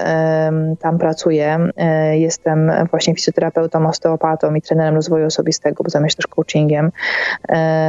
W miejscu o takiej, mm, że tak powiem, magicznej nazwie e, Anielska Grota Wellness and Spa, bo tak jak mówiłam, są, anioły są mi bardzo bliskie. Więc jeżeli chcecie mnie znaleźć, to po prostu wpiszcie w internet tam znajdziecie całą stronę internetową e, moją. E, wspomniałeś też, że wrócisz właśnie do mojej pracy dyplomowe, żeby mogliście sobie poczytać o tym, co robię, czym się zajmuję. Tak, pracę dyplomową rzuciłem na czaty, do... ale ja jeszcze później wszystkie informacje w komentarzach umieszczę, czyli łącznie z Twoją stroną. Tutaj bym Cię prosił jeszcze po audycji, żebyś mi przesłała wszystkie linki, gdzie Cię można znaleźć, Twoją stronę internetową i tak dalej, i tak dalej. Dobrze, Asiu? Dobrze. Okay. Zapraszam też do telefonów. Y, nie zawsze odbiorę, bo jak mam pacjentów i masuję, to nie odbieram, ale jeżeli przyjdziecie mi SMS-a, to zawsze oddzwonię. Y, mój numer to 694343507. Y, więc no mówię, bardzo lubię ludzi, poznawać różnych, więc nie krępujcie się do mnie pisać, dzwonić, mailować bo tak jak mówię, spróbuję znaleźć do każdego czas, e, bo e, uważam, że jakby ogromnie dużo się uczę od każdej osoby, która na mojej drodze mm, się pojawia, więc zapraszam do, do kontaktu i tak jak mówię, do odwiedzenia mnie w Inowrocławiu e, na na przykład warsztatach rozwoju osobistego, które też organizuję dla pary, warsztaty bliskości, dla osób, które chcą się nauczyć uzdrawiania, kurs uzdrawiania starożytnymi metodami medycyny holistycznej. Zapraszam też osoby, które mają jakichś chorych w swojej rodzinie, wtedy nauczę ich, jak opiekować się tymi osobami. E, jeżeli macie jakieś wyzwanie prozdrowotne, już patrząc tak czysto medycznie, z dowolną, nie wiem, chorobą, e, narządach wewnętrznych w kręgosłupie, czy, e, czy one będą dotyczyć, nie wiem, dziecka waszego, czy waszych członków rodziny, to też zapraszam na pobyt właśnie w hotelu Bast. E, no i e, właśnie korzystając też z okazji, chciałam bardzo podziękować moim rodzicom, e, bo bez nich właściwie to miejsce, które stworzyliśmy wspólnie, nie byłoby możliwe. Bo mówię, i, i jakby hotel, i, i Anielskiego to jest spa, tak naprawdę ich dzieło, bo, bo bez nich nie byłoby to, to możliwe, żeby, żeby to stworzyć. Oni, mówię, remontują tą przestrzeń już, mówię, 25 lat ponad to miejsce, mówię, gdzieś tam jest y, w, w, no w moich korzeniach, tak, bo, bo sam hotel jest z 1901 roku. Więc jest naprawdę dużo roboty. E, ale mówię, bez ich wsparcia, miłości nie byłoby to możliwe, żeby was też przyjąć w tym miejscu, gdzie możecie po prostu przyjechać, zanocować, zjeść dobre jedzonko i po prostu się zrelaksować w spa, więc, więc serdecznie was e, zapraszam, żebyście poczuli tej powiedzmy polskiej gościnności, e, mogli zobaczyć taki, odkryć taki kawałek wymiaru powiedzmy nieba, tak, na tej ziemi, w miejscu dość, jak to mówię, pięknym, uzdrowiskowym i takim sercu takiej duchowości tak naprawdę, bo każdy tam może być sobą e, i nie musi się martwić, że ktoś to jakoś oceni. W związku z tym zapraszam serdecznie do tego, żeby też odkryć e, siebie i e, swoje wnętrze, że tak powiem, te wszystkie tajemnice i skarby, które tam są, bo, bo chętnie jakby pomagam ludziom w najprzeróżniejszych wyzwaniach, które to życie kreuje, więc, więc serdecznie zapraszam do, do kontaktu i do tego, żebyście patrzyli na świat tak, jakbyście byli ciągle zakochani, bo to rzeczywiście dużo zmienia perspektywy i przyciąga tylko te, te fajne rzeczy. Więc bardzo Ci jeszcze raz dziękuję za tą audycję, za to, że ja tak długo mogłam z Wami być. Dziękuję. Ja Ci zadam pytanie tutaj od gościa z czata. Marzena Lupytanko napisała, jest jakaś książka o ziołach i w niej są zawarte informacje, jak je przygotować, jakie schorzenia y, w sensie leczyć i kiedy ewentualnie je zbierać i jak je łączyć lub też nie. Czy byś coś poleciła tutaj słuchaczce naszej? Generalnie, jeśli dobrze pamiętam tytuł, to jest Wróćmy do ziół leczniczych i to jest ojca Klimuszko. Generalnie Klimuszko był właśnie księdzem, który e, bardzo jakby zajmował się ziołami i e, bardzo dużo jakby zielarni korzysta z jego przepisów. Więc wydaje mi się, że to byłoby chyba najciekawszą pozycją, jeśli chodzi o zioła, którą mogę polecić. Jeśli człowiek nie do końca wie, jak łączyć te zioła, to też można się po prostu wybrać do zielarza czy do zielarni, który, i wtedy dana osoba po prostu do tą, jakby tą mieszankę dobierze pod konkretne e, potrzeby danej osoby, bo też jakby ilość ziół, z których się ona ma składać, też ma duże znaczenie, jakby które zioła można, które nie. W związku z tym wydaje mi się, że lepiej jest skorzystać z wiedzy już kogoś, kto się troszkę na tym zna. Oczywiście można zrobić samemu, ale e, no mówię, to też jest może ważne, żeby zrobić taki mm, dokładny wywiad tak, z taką osobą, co tam jakby jest w środku. E, ja też może z rzeczy kontrowersyjnych dość mocno jestem też za leczeniem homeopatią, ponieważ to jest medycyna informacyjna. Uważam, że też bardzo sobie zrobić na przykład profil homeopatyczny, tak, i wtedy e, skorzystać z leków, które są też oparte właśnie na ziołach albo na różnego rodzaju minerałach e, poprzez właśnie korzystanie z homeopatii.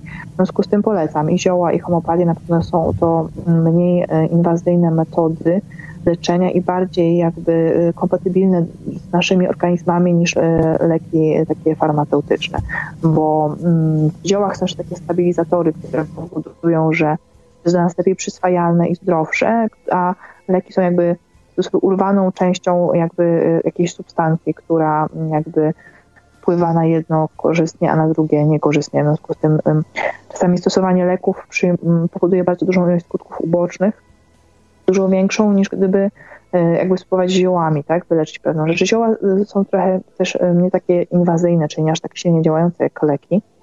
Stąd czasami trzeba dłużej je stosować, żeby zadziałały. Natomiast jeśli pytanie dotyczyło książek, to mi się daje, że ta byłaby naj, najciekawsza. A jeszcze takie pytanie ode mnie, czy jakie byś poleciła zioła, jeżeli chodzi na przykład o poprawienie hmm, na przykład snu, ale żeby nie otępiały tak, jak na przykład tabletki to robią, bo wiadomo, że zioła, y, chodzi, o, chodzi mi generalnie o to, czy są jakieś takie zioła, czy masz taką wiedzę, które poprawiałyby nam pamięć, mhm. słów, tego typu rzeczy, żebyśmy się dobrze wysypiali i tak dalej, żeby nas nie otumaniały, ale żeby, że tak powiem, regulowały naszą, no, no, nie ma co ukrywać, deprawację snu, bo dzisiaj większość ludzi jednak ma tą deprawację snu. Idzie. Znaczy powiem tak, ja ze swoich metod, które stosuję, żeby lepiej pamiętać sny, mhm. to używam kamieni do tego szlachetnych, tak? Czyli mam przy głowie y, ametyst i on powoduje, że ja lepiej pamiętam swoje sny. Takim kamieniem jest też apofylit, to jest biały kamień i on też pomaga jakby łatwiej podróżować, tak, w światy takie właśnie cenne, czy lepiej pamiętać te sny. I powiedzmy to bym powiedziała, jeśli chodzi o pracę z duchami kamieni, tak, mhm. czyli powiedzmy można je trzymać w ręce jak ci śpi, tak, albo można je mieć gdzieś A czy głowie. może z organitów? No, też organitów czy korzystasz może? Y, też ma kilka organitów. Natomiast y, ja lubię rzeczy, które są trochę nie do końca, jak to mówią, y, związane z człowiekiem, bo organity są robione przez ludzi. Tak. W związku z tym to, kto je robi, ma duże znaczenie. Natomiast kamienie, one są y, jakby naturalne, czyli to, są inny, to jest inny rodzaj duszy, tak? I dlatego wolę na te rzeczy, które są no to jest tak, jeżeli mam organit, to tak, jeżeli pochodzi on od super fajnie z tej dobrej osoby, no to on będzie mi podwyższał wibrację, ale jeżeli ta osoba, no nie, miała różnego rodzaju trudności w życiu, no to trzeba będzie go też oczyścić, tak? W związku z tym e, dużo zależy od y, twórcy, tak? Natomiast natura zwykle jest czysta sama w sobie, dlatego y, korzystam bardziej z kamieni. Jeśli pytasz natomiast o zioła albo o aromaterapię, to E, olejek e, melisowy, tak, jeśli chodzi o olejek aromaterapeutyczny, też będzie miał działanie lekko e, uspokajające i usypiające. Podobnie zresztą działa lawenda, jeśli chodzi o olejek. Mhm. No a z ziół, no to kozłek, tak, lekarski, czyli popularna waleriana, ona też będzie działała, działała lekko uspokajająco, lekko usypiająco. Natomiast powiem szczerze, że E, ja mam najlepsze sny w momencie, kiedy jestem też, jakby to powiedzieć, kiedy nie jestem przemęczona życiem, tak? Czyli mhm. jeżeli się wyśpię, tak? Jeżeli mam odpowiednią snu, ale też wyrażenie intencji, że chcę pamiętać swój sen. Mi pomaga na przykład łapacz snów, tak, który mam też nad łóżkiem. On sobie wisi i jakby łapie mi te sny, żebym pamiętała je w większości. To się też ćwiczy, jeżeli zapisujemy sny na przykład zaraz po E, że tak powiem, e, się przebudzeniu, żeby nie, jak nie wpaść w ten wymiar, e, no to już taki życiowy, tak obudzony, no to wtedy też ta pamięć się jakby uruchamia. Dokładnie. Ja jeszcze polecam ja albo, albo zapisywanie snów, albo nagrywanie. My żeśmy mieli swego czasu jeszcze w Radiu na Fali, prowadziliśmy taką akcję, ja to próbuję teraz na nowo jakby wskrzesić, dlatego prowadzę coś takiego jak dziennik śpiocha, Y, u mnie na dyskach, gdzie ludzie mogą po prostu wrzucać swoje sny. Ja bardzo chętnie bym takie sny y, puszczał w swoich audycjach. No niestety ludzie chyba boją się jednak, y, że tak powiem, swoje sny opisywać, ale z drugiej strony też ja się wcale nie dziwię, bo tak naprawdę sny są, opisywanie snów, przedstawianie snów to jest przedstawianie swojej jakby psychiki, tak? Więc po prostu y, no nie każdy się tym chce dzielić, ale jeżeli ktoś taką potrzebę, tak, a jeżeli, ale jeżeli ktoś y, czuje taką potrzebę, to ja oczywiście bardzo serdecznie zachęcam i zapraszam, bo to też jest swego rodzaju taka forma terapii. Zresztą to kiedyś stosowali bardzo dalej stosują jeszcze niektóre plemiona właśnie szamańskie, gdzie się dają sobie wokół na przykład ogniska czy coś takiego i opowiadają sobie sny. Także to też jest pewnego rodzaju forma terapii, y, utrzymywania swojego umysłu na zdrowym poziomie. Też tak uważam. Mhm. Też jakby pytam często ludzi o ich sny, tak? To jest też element jakby wywiadu Y, bo, bo to jest kopalnia informacji. Dzieci na przykład y, proszę, czy mogą narysować tak, coś, bo sny bywają też bardzo symboliczne i jakby znalezienie symboliki podświadomości do każdej osoby to też jest niesamowita sztuka. W związku z tym tak, uważam, że, że sny są bardzo ciekawą, bardzo ciekawą metodą y, leczenia również w sensie nauki, tak, mhm. używania w tych światach. Ja tutaj jeszcze mogę polecić, jeżeli ktoś by chciał, bo też przede wszystkim jest problem dzisiaj w ogóle z zanieczyszczeniem organizmu od strony aluminium aluminium, plastiku i tych rzeczy.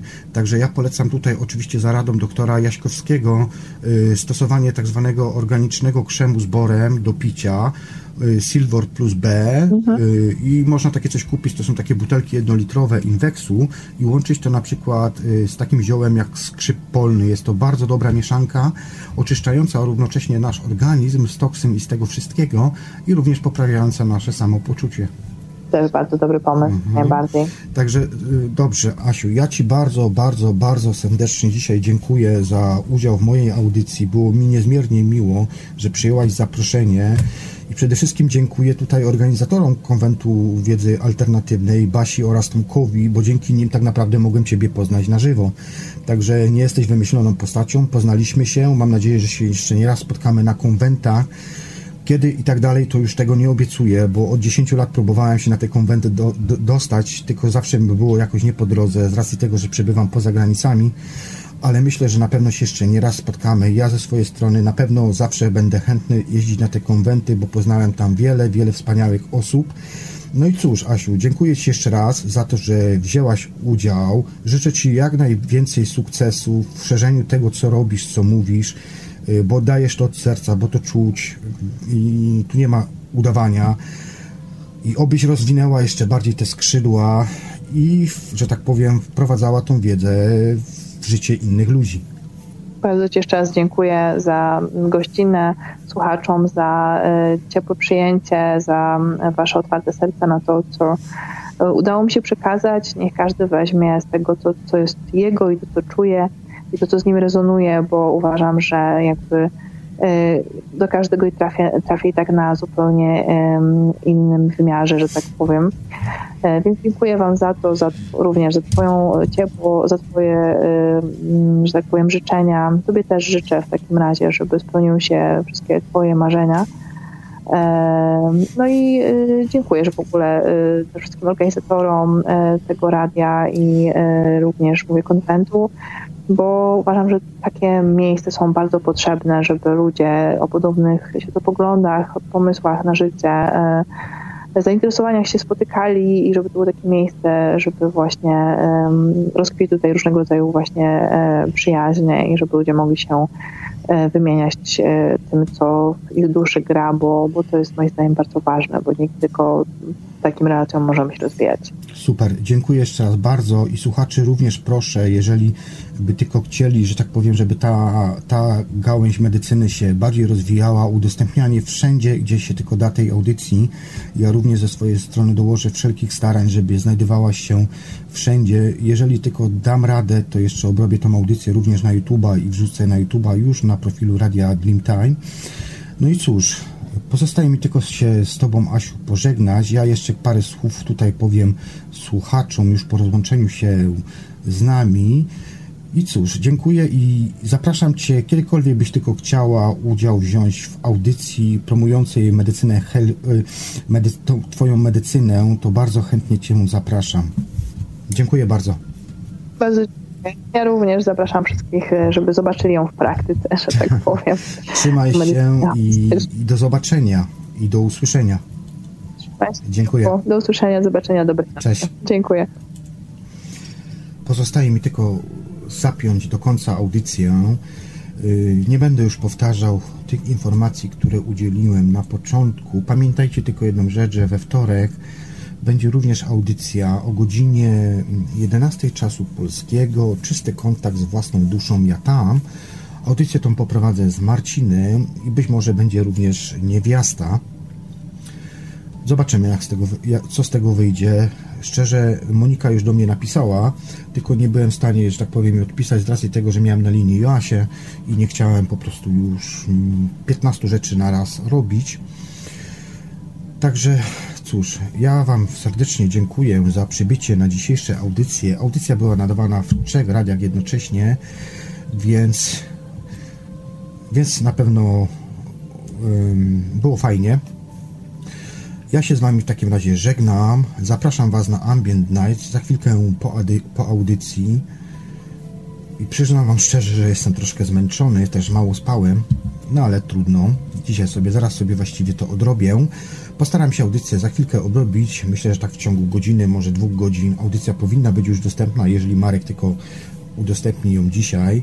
Ja dziękuję tutaj Markowi za kontrolę nad wszystkim e, i za wsparcie, pomoc. E, I polecam w takim razie Radio Paranormalium, Radio Dreamtime oraz Radio Cenzura.